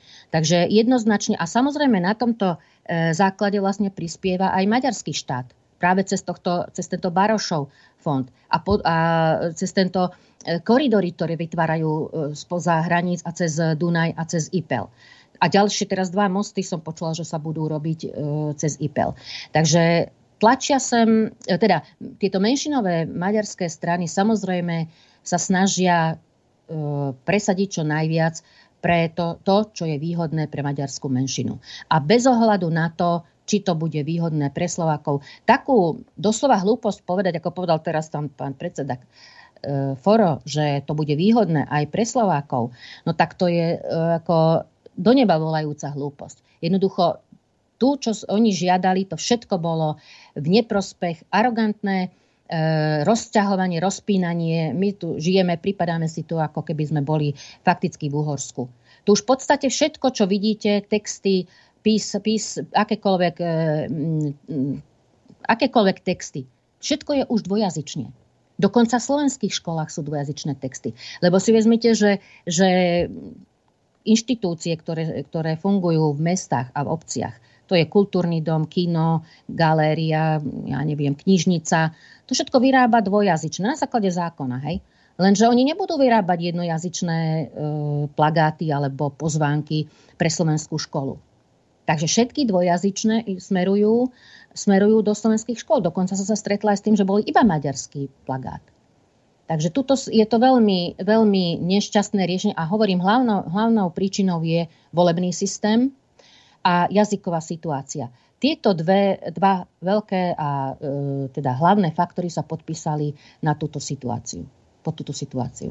Ako ste to mysleli s tým volebným systémom? Máme v prípade parlamentných volieb alebo volieb do Európskeho parlamentu, tým som myslel parlamentné ako národné voľby, jeden volebný obvod, čiže v podstate tom sa volia, ale e, v prípade samozpráv, tak eh, tam máme 8 volebných obvodov, čiže volí sa ten župan a takisto sa volia aj zástupcovia samozprávneho kraja. Roman, chceš reagovať? Áno, e, pozor. Všetky v komunálnych a v regionálnych voľbách máš viacmandátový väčšinový systém, čo znamená, víťaz berie všetko má úplne iný volebný systém ako pri parlamentných alebo európskych voľbách. Ano. A to je ten základný rozdiel. Na rozdiel Čech majú aj v komunálkach pomerný systém, my máme väčšinový. A tam, kde je relatívna väčšina, stačí, že 30%, ak je niekde 25-30% Maďarov a máš tam Slovakov, ktorí majú 5 strán a žiadna z nich teda a idú proti sebe, tak 25% strana môže ovládnuť celé zastupiteľstvo. To je ten problém a to je to, že napríklad v tých okresoch na juhu to všetko brali uh, Maďari, keďže Slováci boli rozbití.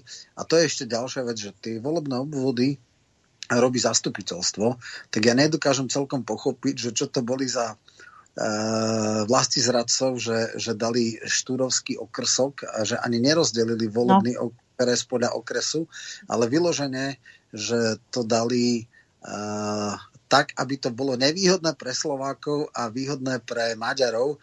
Chápal by som to v prvom volebnom období, kedy mali väčšinu a si to mohli presadiť. A medzi tým vznikla slovenská koalícia a všetko už bolo inak a už podľa proti arogancii tej moci do, do istej miery dokázali vzdorovať. Naopak v Trnave tam je ako keby uh, symbióza, pretože aj Tibor Mikuš, ktorý bol inak Matičiar, tak mal vždycky vicežupana Bereniho a ako boli veľkí kamaráti a vždycky sa nejak dohodli, uh, ale v Nitre to bolo inak, tak to je naozaj nepochopiteľné. A tam je práve to, že má 6 mandátov v jednom volebnom okrsku a častokrát 6 zo 6 dostávajú maďarské strany, ak, ak idú slovenské strany rozdelené. Myslím si, že to nie je iba tým, že to sú rozbité politické strany ako slovenské v takýchto rajónoch alebo regiónoch alebo okrskoch alebo volebných obvodoch, ale je to vlastne aj tým pomerom obyvateľstva. Ak je 30% Slovákov, tak e, vlastne keď by bola jedna menšinová politická nie, naopak som povedal.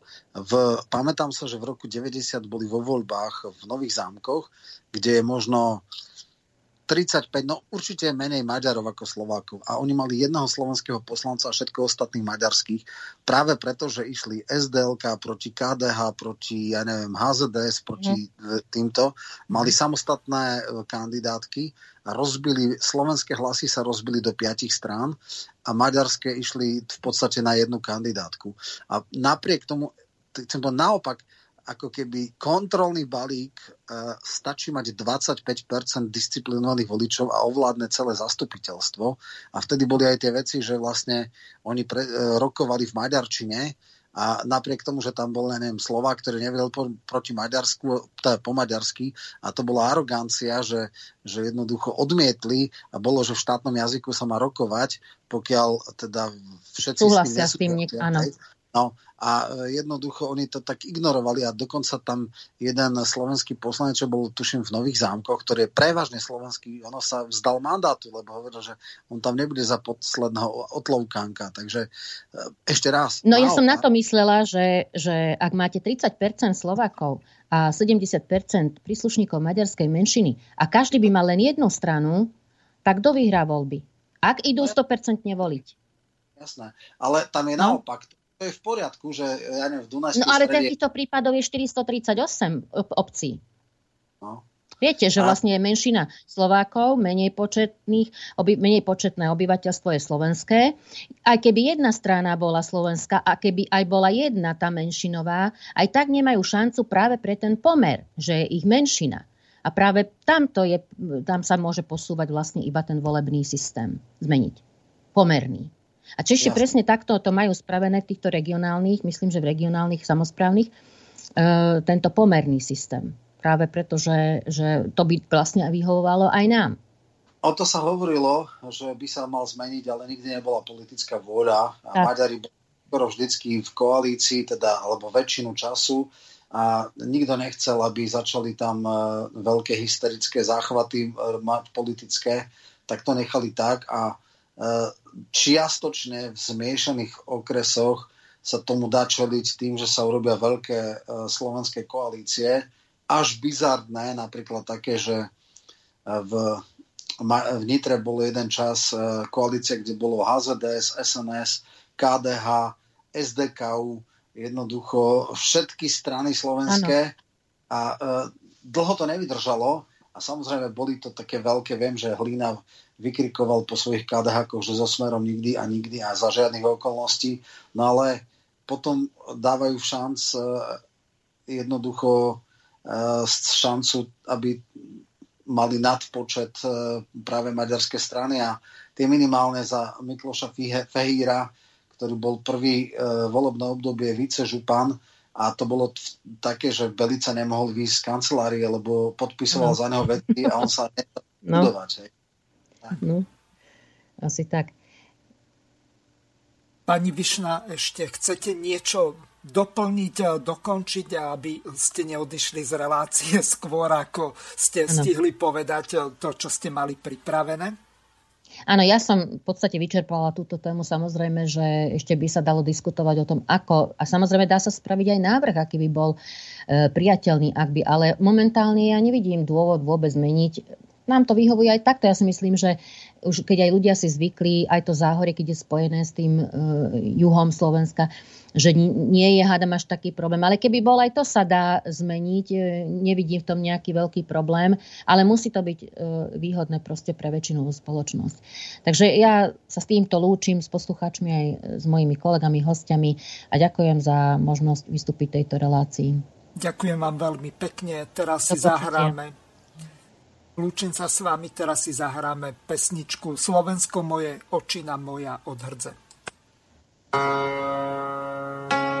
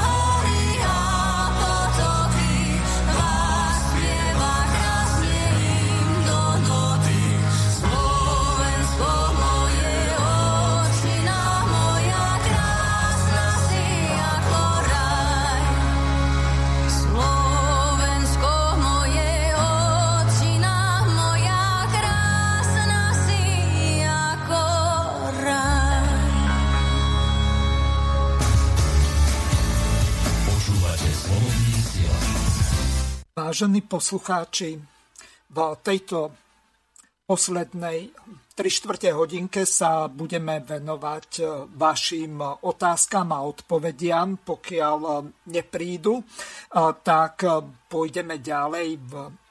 Mám tu pripravené ďalšie ukážky, ktoré s Romanom rozoberiem.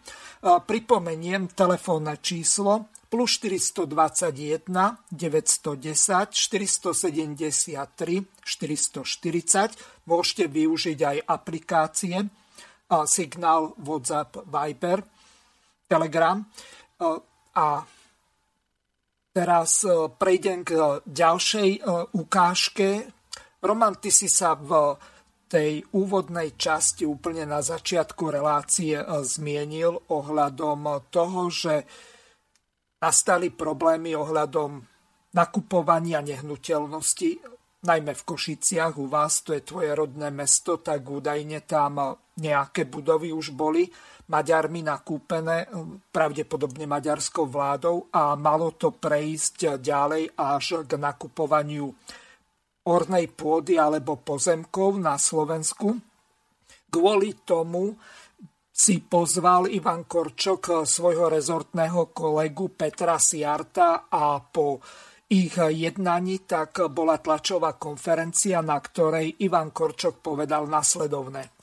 Na toto pozvanie, alebo teda na e, túto návštevu som môjho maďarského kolegu pozval preto, lebo slovenská strana cíti potrebu otvorene diskutovať o viacerých oblastiach a otázkach, ktoré evidujeme v ostatnom období. Áno, otvorene hovorím, máme v týchto oblastiach aj mnohé otázniky. Informujem teda, že sme e, práve v tejto súvislosti e, odovzdali taký stručný dokument písomný, v ktorom konec koncov nadvezujem aj na to, čo povedal, tu zacitujem predseda vlády Eduard Heger, keď sa stretol e, v júni s maďarským premiérom Viktorom Orbánom a povedal, citujem, že dobré vzťahy, e, pre dobré vzťahy je nevyhnutná vzájomná informovanosť o tom, čo robíme a týka sa našich vzťahov. V tomto dokumente sme požiadali Maďarsko, aby vo všeobecnosti svoje vládne programy, ktoré majú presah na Slovensko, respektíve sa na našom území priamo realizujú, aby ich robili tak, ako je to obvykle v medzinárodných vzťahoch, to znamená po vzájomnej konzultácii, dohode a po e, odsúhlasení. A Chcem Petrovi Siartovi poďakovať za to, že sme mali naozaj dobrý rozhovor a že porozumel tomu, keď hovorím, že je v záujme našich vzťahov, aby sme sa uh, vyhli situáciám, keď sa dozvedáme o niektorých aktivitách uh, z médií. Bolo to tak, keď ja som dostával opakované otázky týkajúce sa nákupu napríklad budov v Košiciach, ktoré kúpila maďarská vláda, alebo dostávam otázky aj dnes, keď maďarská vláda odsúhlasila vznik E, fondu, e, z ktorého sa má nakupovať e, pôda, polnohospodárska pôda v susedných, alebo teda v krajinách strednej, strednej a východnej Európy, alebo napríklad o tom, keď Maďarsko oznámi, že chce na Slovensku poskytnúť zdroje, respektíve rekonštruovať sakrálne budovy alebo kostoly. Myslím si, že a tu opäť chcem Petrovi Siartovi poďakovať za otvorenosť a za to, že sme mohli spolu hovoriť aj o ďalších e, otázkach a to sú podpory, ktoré maďarská vláda pod, e, poskytuje pre oblasť školstva, vzdelávania a kultúry, ale túto oblasť máme upravenú vzájomnou dohodou z roku 2004. Môj apel bol, aby sme sa k tejto dohode vrátili, lebo na slovenskej strane cítime, že praktické poskytovanie týchto podpor sa odchyluje od toho, ako sme sa v roku, e, v roku 2004 e, dohodli. No a rovnako sme sa pomerne intenzívne bavili aj o otázke ekonomických podpor, ktoré Maďarska, Maďarsko poskytuje na území Slovenskej republiky. A tu tiež môžem povedať, je dohoda, že tieto podpory budú vykonávané na základe dvojstraného súhlasu a na základe podmienok, ktoré budú vzájomne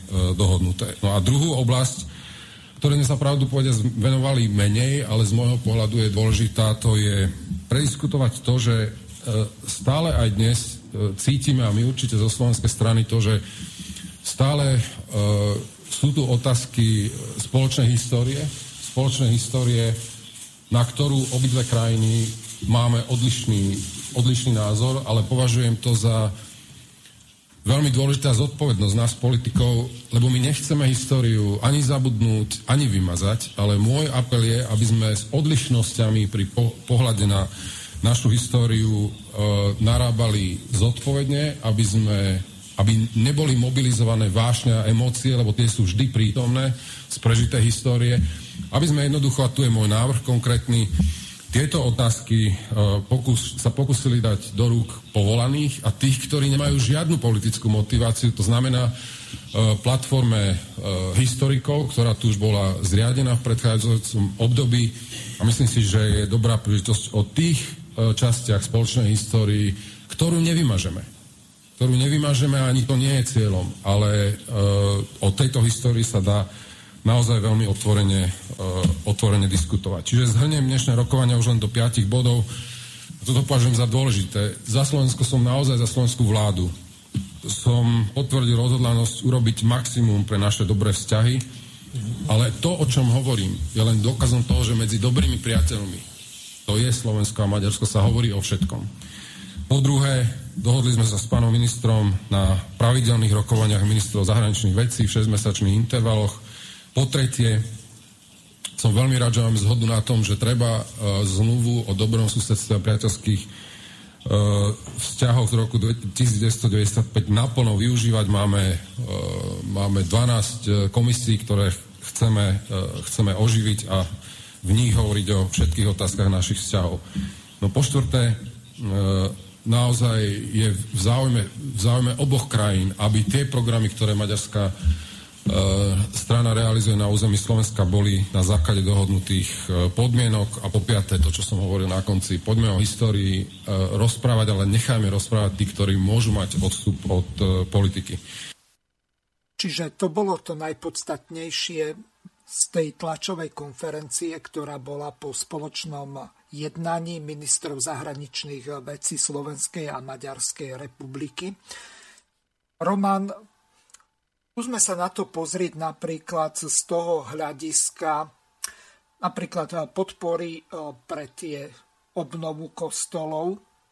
Vieme, že reformovaná církev alebo po slovensky kalvíni, tak eh, sú prevažne maďarskej národnosti. Je to minoritná církev oproti evanielickej církvi Augsburského vyznania alebo katolickej církvi samozrejme má najmenší majetok a má naj, relatívne malý počet členov, čiže udržiava tie sakrálne pamiatky, či už kostoly alebo potom cintoriny, ktoré väčšinou bývajú e, pri tých kostoloch, tak je dosť náročné. No a aký je vlastne problém v tom, že Maďari podporia povedzme tie kostoly pri ich opravách.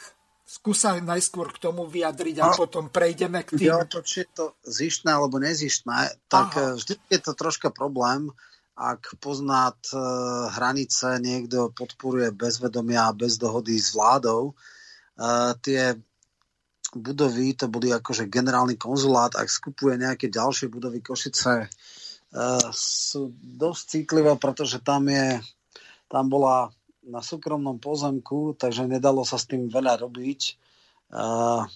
Vystavená busta predného iredentistu Jánoša Esterházyho a teda to bola taká demonstrácia sily, arogancie a kolikovanie si územia. Mm. Takže v tomto zmysle ako bolo to vnímané veľmi zle a hovorím, tá tá akože snaha e, ísť ešte aj po pôde, tak to už bolo vrchol. Čo sa týka reformovanej cirkvi, e, problém je v inom. Problém je v tom, že e, samozrejme, keby to robili cirkevné obce, alebo teda nejak akože katolícka církev z bohatších krajín pomáha tým chudobnejším alebo tak, tak je to v poriadku. Ale tam je to snaha umelo držať možno aj nejaké malé farnosti, ktoré už vymierajú a, a v podstate normálne by za normálne okolnosti nemohli fungovať. Takisto udržať tam za každú cenu svojich uh, pastorov a Skrátka, toto sa má robiť na nejakej medzivládnej úrovni, nie je takto pokutné. Takže e,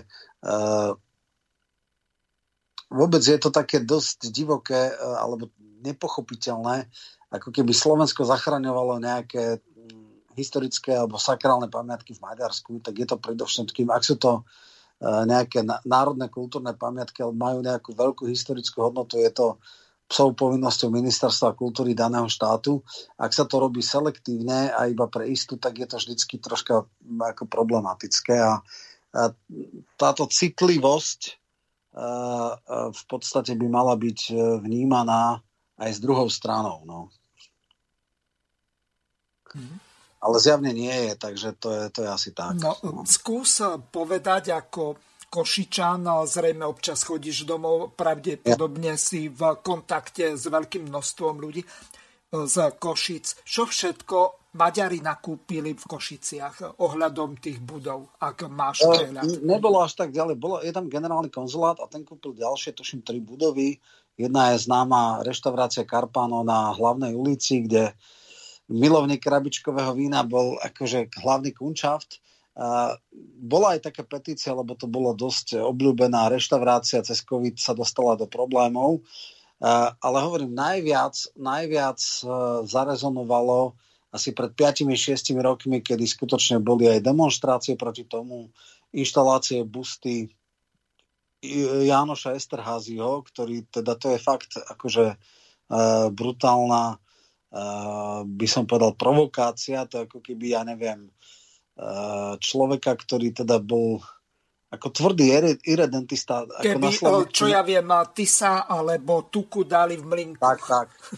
Niekde v Maďarsku, takže, takže toto bolo ťažko. Po... A prešlo im to, prešlo im to preto, lebo to nebolo na verejnom priestranstve.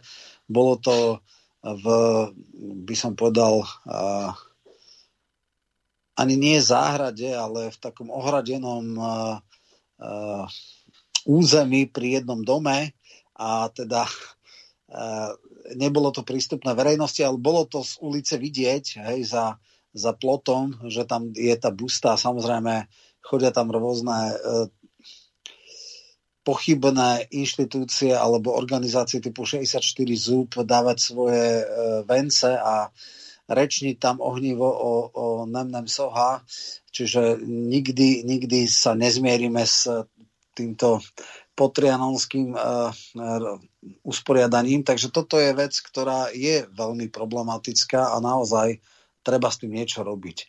No a uh, tam ide o to, ja som to viackrát vrával, oni si kolikujú územia. Keď bolo mil, milen centenárne post, teda oslavy tisícté výročie príchodu do vlasti, ako to oni hovoria, tak chceli ísť také alegorické nejaké sprievody s tými na takých koníkov a kolikov a turulmi miesta, kde sa údajne v podstate uh, zastavili, aj keď išli z tej Ázie a tam mali byť potom postupne pomníky. Tak samozrejme, toto bola absolútna arogancia a totálna provokácia a nakoniec e, naše úrady neumožnili takúto provokáciu, ale to bola jedna prvá vec. A potom druhá vec je samozrejme e, pomníky, kde teda boli ľudia, ako nikto nemá zásadný problém, keď sa dá tá pamätná tabuľa Šandorovi Marajovi, ktorý bol v Košiciach, bol to spisovateľ svetoznámy, minimálne európsky, a teda ako v poriadku, mal síce názory, ktoré nie sú celkom úplne, že v poriadku dneska, ale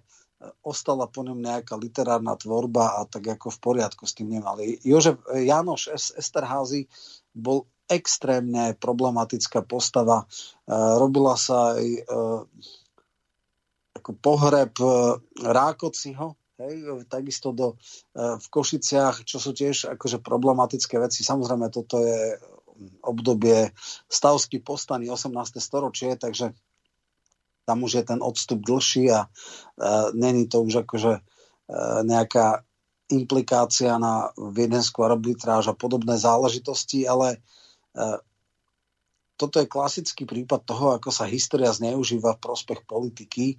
Najlogické, že slovenské politické síly, teda tie nemaďarské, sa vyhmedzujú voči tomu a odmietajú nejaké takéto provokácie a, a do istej miery sa to treba dať do kontextu v toho, že Orbán má teraz veľké problémy. Práve dneska som zistil, že sa ukončili primárky, všetky opozičné strany sa spojili do jedného bloku a budú robiť všetko preto, aby ho odstavili od moci pri voľbách, ktoré budú o rok. A on potrebuje nejakým spôsobom pustiť nejaký konflikt do spoločnosti a on je ten správny človek, ktorý uh, ako bojuje za tú maďarskú menšinu všade možné a aj za cenu konfliktov a neviem čo. A to má možnosť strhnúť uh, záujem voličov od toho, že tam je 20 rokov už takmer a teda veľmi nevyberavými metódami vládne, tak uh, toto malo byť možno niečo na odpútanie pozornosti, ale pochopil, že asi to celkom nebude také jednoduché. Samozrejme, tie veci sú už nevratné. Jednoducho maďarská vláda kúpila nejaké, nejaké budovy.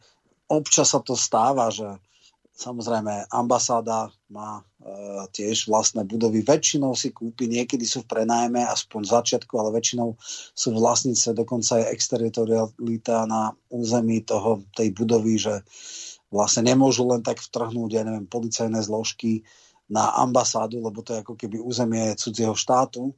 Do istej miery to patrí alebo platia o generálnom konzuláte, ale už nie o všetkých ďalších budovách, ktoré majú nejaké kultúrne centra a podobné.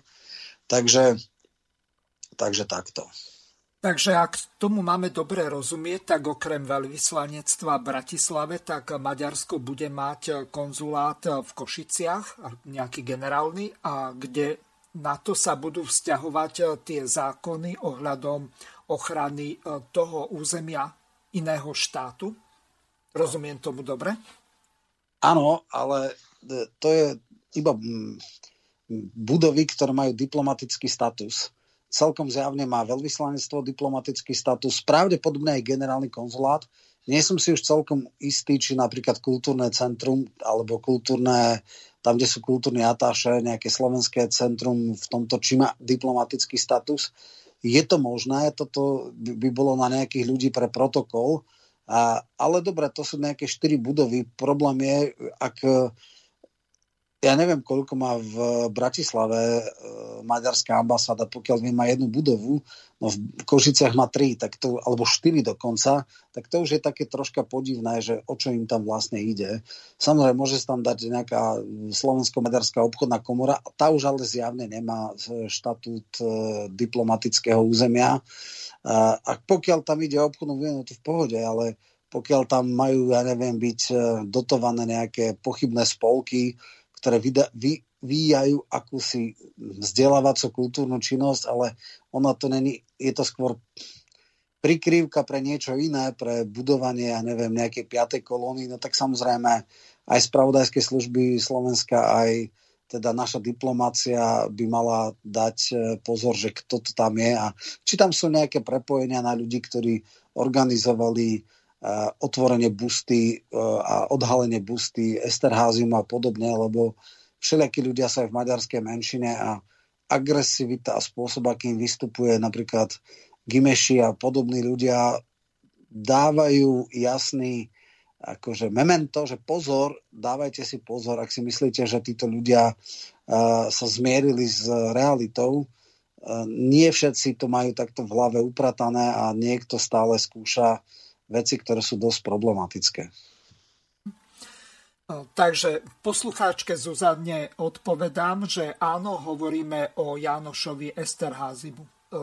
A teraz sa posunieme trošku ďalej. V, teraz v nedelu bol protest v Rimavskej sobote, čiže opäť na južnom Slovensku, kde Vystúpil Luboš Blaha s veľmi takým kontroverzným prejavom, aspoň z pohľadu niektorých tých, ktorí nie sú na tej extrémnej ľavici, lebo to mi pripomínalo, ako keby to bolo z čia socializmu. Povedal toto. Slovenky, Slováci, priatelia, súdružky, súdruhovia, čest práci. Dnes si pripomíname Deň boja proti chudobe. Kedy inokedy povedať, buď práci česť. Kedy inokedy poďakovať generáciám našich starých rodičov za všetko, čo na Slovensku vybudovali.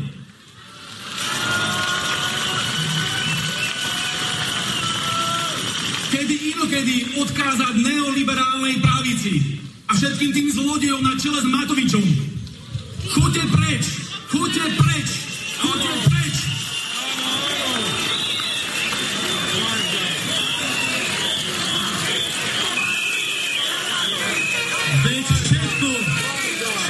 Človek má, len práca dáva statočná. Buď práci čest, buď práci čest!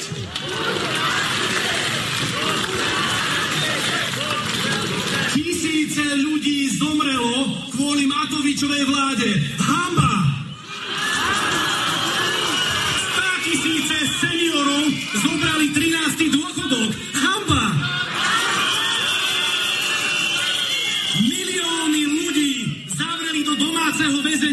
Z milióny ľudí urobili otrokov vo vlastnej krajine. Hamba! Miliardy, miliardy eur premárnili, naliali do bank, do zbraní a zobrali Slovákom všetko, čo majú. Ženú Slovensko do bankrotu. Hamba!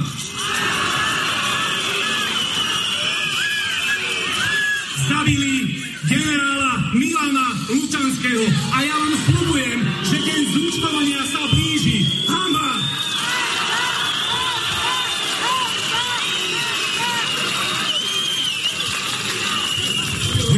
1989 nás varoval jeden československý komunista.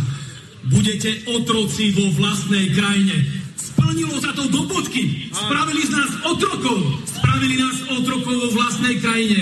A my ich musíme poslať na smetisko dejín. Pred troma rokmi zorganizovali Majdan na Slovensku. Pred troma rokmi bol zavraždený novinár. Nebyť tejto vraždy dneska nesedí v prezidentskom paláci hovorkyňa americkej ambasády Zuzana Čaputová. Nebyť vraždy Nebyť vraždy novinára dnes nesedí a neovláda Slovenskú republiku najväčší gauner v dejinách Igor Matovič. Anglicku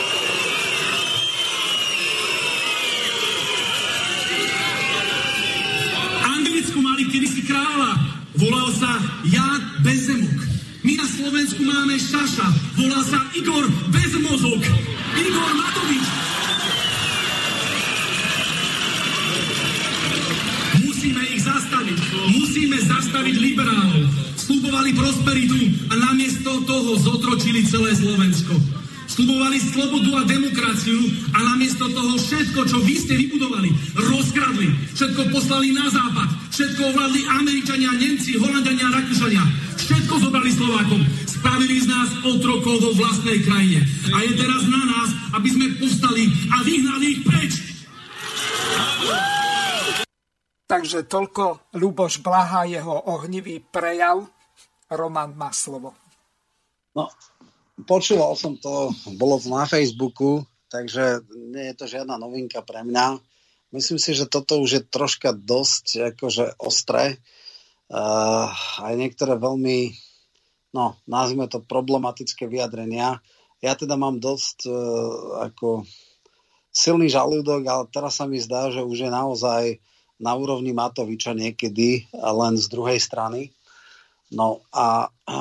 Môžeš no. byť konkrétny, že v čom napríklad, čo ťa No tak... tak akože povedal, samozrejme všetci máme vážne pochybnosti o tom, ako to bolo so smrťou Lučanského, ale povedať natvrdo... Že ho zabili? Že ho zabili je ako jemne povedané odvážne. E, aj niektoré No a formulácie... on má imunitu len na vyjadrenia v parlamente, tu by ho zabili. Ja viem, ja viem, však práve. Takže toto je také troška problematické. Takisto ako ja by som vedel, povedzme, že dať formuláciu, že táto vláda je politicky zodpovedná, nie trestnoprávne, nie inak za teda 13 tisíc možno značnú časť zbytočných umrtí, lebo nedokázala celkom zvládnuť pandémiu, ale akože pomaly, že na, na ich zodpovednosti je úplne, že priamo, alebo tak nejak, on, tá, tá formulácia, že toľko mŕtvych majú ako keby na svedomí, no tak to je také tak, troška ostrejšie. No samozrejme tá retorika, súdruhovia, súdružky, ako ešte v tej rímavskej sobote, no neviem, tam sú všelijakí ľudia, ale keď toto povie niekde na Kisúciach alebo na Orave, tak je to už dosť nepatričné. To ako uh, tí miestni uh, smeráci, keď, keď sa niekde v ťažko religióznych regiónoch začne takto hovoriť, tak si trhajú vlasy a teda ho upozorňuje, že pre Boha tu na fakt nie. Akože to, to, to, tá doba je už preč a neviem, ako je, aká je religiozita v Rímavskej sobote, ale tiež sa mi to zdá troška, troška už také oldschoolové z iných čias a ako hrať iba na nostalgiu za starými dobrými časmi je na moderného ľavičiara už troška také, ako, no, nie celkom. Keby to bolo Jalal uh, Sulejman, tak to chápem. Alebo hrdlička. Alebo hrdlička, ale pri, pri uh, predstaviteľovi strany Smer, ktorá hovorí, že je demokratická ľavica, a že je sociálno-demokratická strana, tak uh, toto nie je už celkom v pohode. Samozrejme, agresivita tohto pre, prejavu bola vynimočná. Tí ostatní, či už Erika Liňák, alebo uh, aj, aj Richarda Takáča, tak aj to si pre porovnanie môžeme vypočuť. Drahé Slovenky, Slováci, dámy, pani, milí priatelia. To, že tu máme totálnu deštrukciu sociálneho a právneho štátu, už vieme skoro rok a pol stojíme na veľkej kryžovatke. Na veľkej kryžovatke našej budúcnosti. A to buď Matovičovo Hegerová vláda nás dostane na to najspodnejšie dno, alebo budú predčasné voľby. Predčasné voľby musia byť čím skôr, aby táto vládna partička, ktorá nám tu vládne, nebola v takom stave, ako to je, aby nám nezabezpečovala takú deštrukciu právneho a sociálneho štátu. Musí tu byť čo najskôr, musia byť predčasné parlamentné voľby.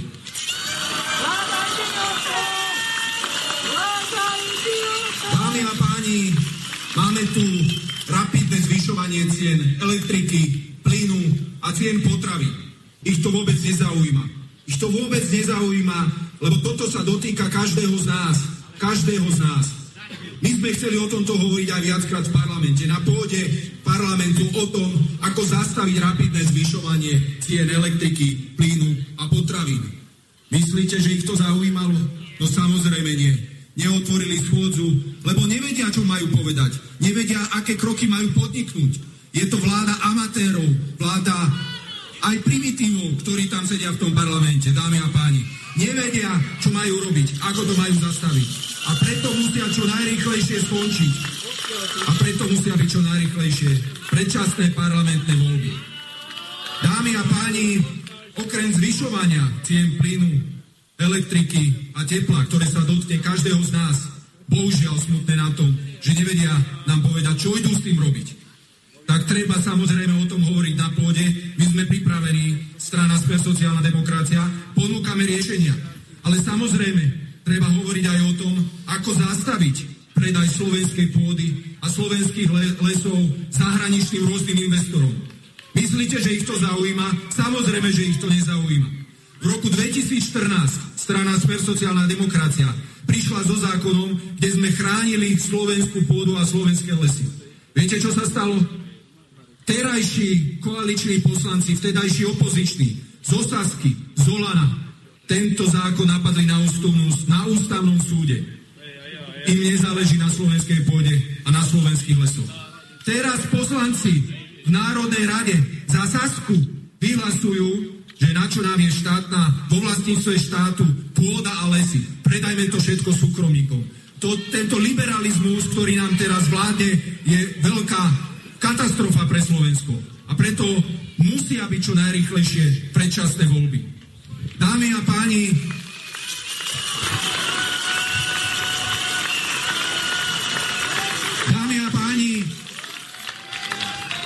koalícia Heger, Matovič, Sulík, Kolár, Remišová oklamali celé Slovensko, celý národ pred voľbami.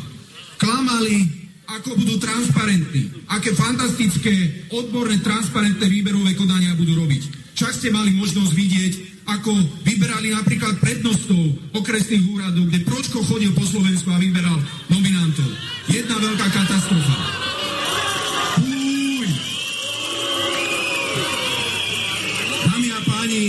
Mali ste možnosť vidieť teraz výber šéfa Slovenského pozemkového fondu, kde bez toho, aby robili výberové konanie, si obsadil Matovič Zegerom svojho bývalého poslanca, pána Maroša, kamaráta, ktorý má vyštudovanú literatúru, venoval sa doprave a teraz ide riadiť pôdu na Slovensku. Neviem si predstaviť, čo budú robiť naši polnohospodári na Slovensku. Našou úlohou je, aby sme veľmi aktívne, a to aj robíme v rámci Národnej rady, podporovali slovenských polnohospodárov a potravinárov, aby sme robili na na Slovensku a v našich reťazcoch,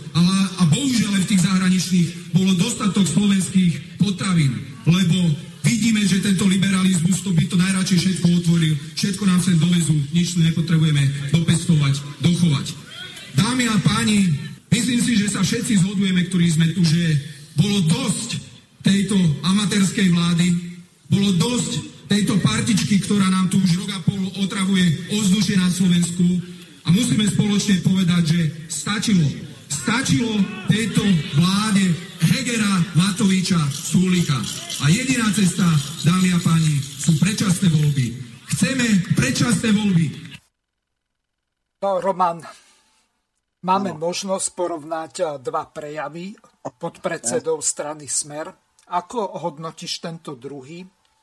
Richarda tak samozrejme, Takáč bol pred vstupom do uh, parlamentu v podstate známy iba lokálne alebo celoslovenský neznámy, ale pracuje na sebe. Toto bol taký prejav možno menej ohnivý, menej demagogický, ale myslím si, že to, čo tam povedal, tak malo hlavu o petu a dá sa s tým v zásade súhlasiť a, a tá miera prerážania dna politickej kultúry by naozaj mala nejakým spôsobom už zastať a nechajme túto spodné dno Matovičovi, to nech už nikto neprerazí a skúsme sa orientovať inak. Uh, mimochodom, keď už sme pri tomto proteste, tak v tom čapicovom proteste, čo teda mohlo byť také vtipné, že utlčieme ich čapicami, uh, vyšla tam avísko jednej iniciatívy, teda, že Smer bude znova ako keby pokúšať sa o referendum s dvoma otázkami. Prvá základná, aby neboli diskusie už predtým, či je záväzné referendum, to znamená, že či keď referendum vyjde v zbierke zákonov, ako je to aj doteraz, či ešte to je nutné... Nie, takto, ja podľa toho, čo som čítal, tie, ten nález hlavný ústavného súdu, nemyslím tie opozičné Lašákovej, Straku a Ďuriša, tak e, v tejto veci sa ústavný súd vyjadril naprosto jasne. Čiže e, táto otázka podľa môjho názoru, aj keď nie som právnik, je právne irrelevantná. E, čiže platí to, že v prípade, že bude rozhodnuté áno, tak to ide do zbierky zákonov. A no, žiadne to hlasovanie už... o tom by nemalo byť. V tomto no, zmysle sa vyjadril ústavný to, súd v tom poslednom náleze. Nebolo to explicitné a chcú tam, aby to bolo, lebo tie diskusie okolo toho boli strašne e, veľké.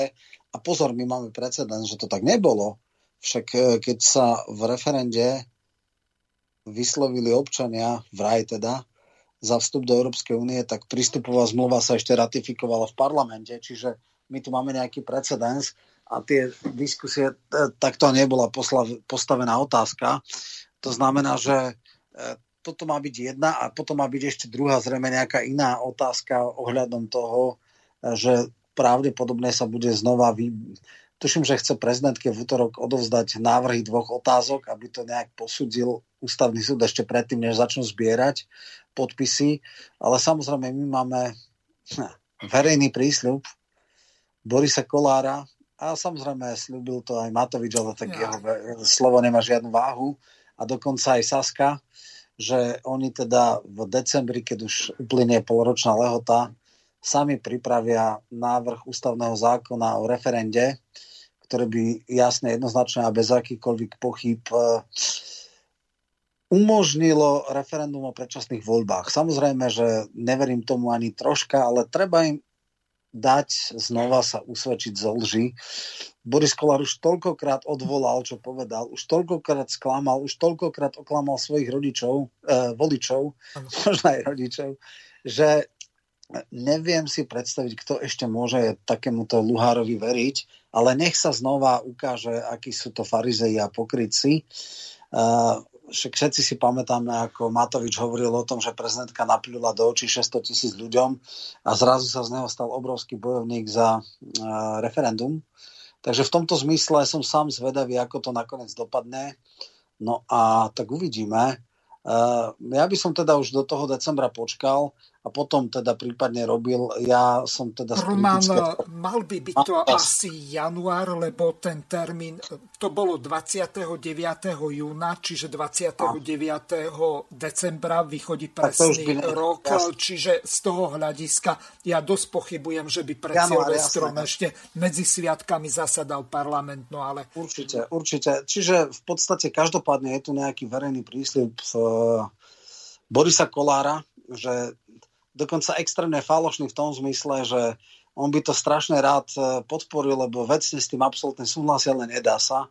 Preto stačí e, krátka novela rokovacieho poriadku, alebo stačí dokonca len, že väčšina v ústavoprávnom výbore, ktorý interpretuje rokovací poriadok, by povedala, že je to v poriadku, nie je to identický návrh zákona, lebo boli by tam iné paragrafy, iné znenia. Uh, obsah by bol plus minus rovnaký, ale nebol by to identický zákon už tam sa ukázalo, že sú to ako mega farizei, ale dobre, však treba ich usvedčovať, treba jasne povedať, zostrihať všetkých vyjadrenia a potom ukázať, ako sa e, v podstate u, zachovali, keď prišlo na lamanie chleba. Ale zdá sa, že nám už končí čas, že toto je taká tá e, toho, že e, na čo si môžeme čakať a uvidí sa, kto znova klame voličov a kto naopak nie. Ďakujem ti veľmi pekne, viac nám už času nezostalo. Lúčim sa s tebou aj e, s pani Margaretou Višnou, ktorá nás opustila skôr, ale len z relácie našťastie. E, takže prajem vám pekný večer pri počúvaní ďalších relácií Slobodného vysielača. Do počutia. Vysielací čas dnešnej relácie veľmi rýchlo uplynul, tak sa s vami zo štúdia Banska Bystrica Juh lúči moderátor a zúkar Miroslav Hazucha, ktorý vás touto reláciou sprevádzal. Vážené poslucháči, poslucháčky a poslucháči, budeme veľmi radi, ak nám zachováte nielen priazeň, ale ak nám aj napíšete vaše podnety a návrhy na zlepšenie relácie lebo bez spätnej väzby nebudeme vedieť relácie zlepšovať, za čo vám opred veľmi pekne ďakujem. Do počutia. Táto relácia vznikla za podpory dobrovoľných príspevkov našich poslucháčov. I ty sa k ním môžeš pridať. Viac informácií nájdeš na www.slobodnyvysielac.sk Ďakujeme.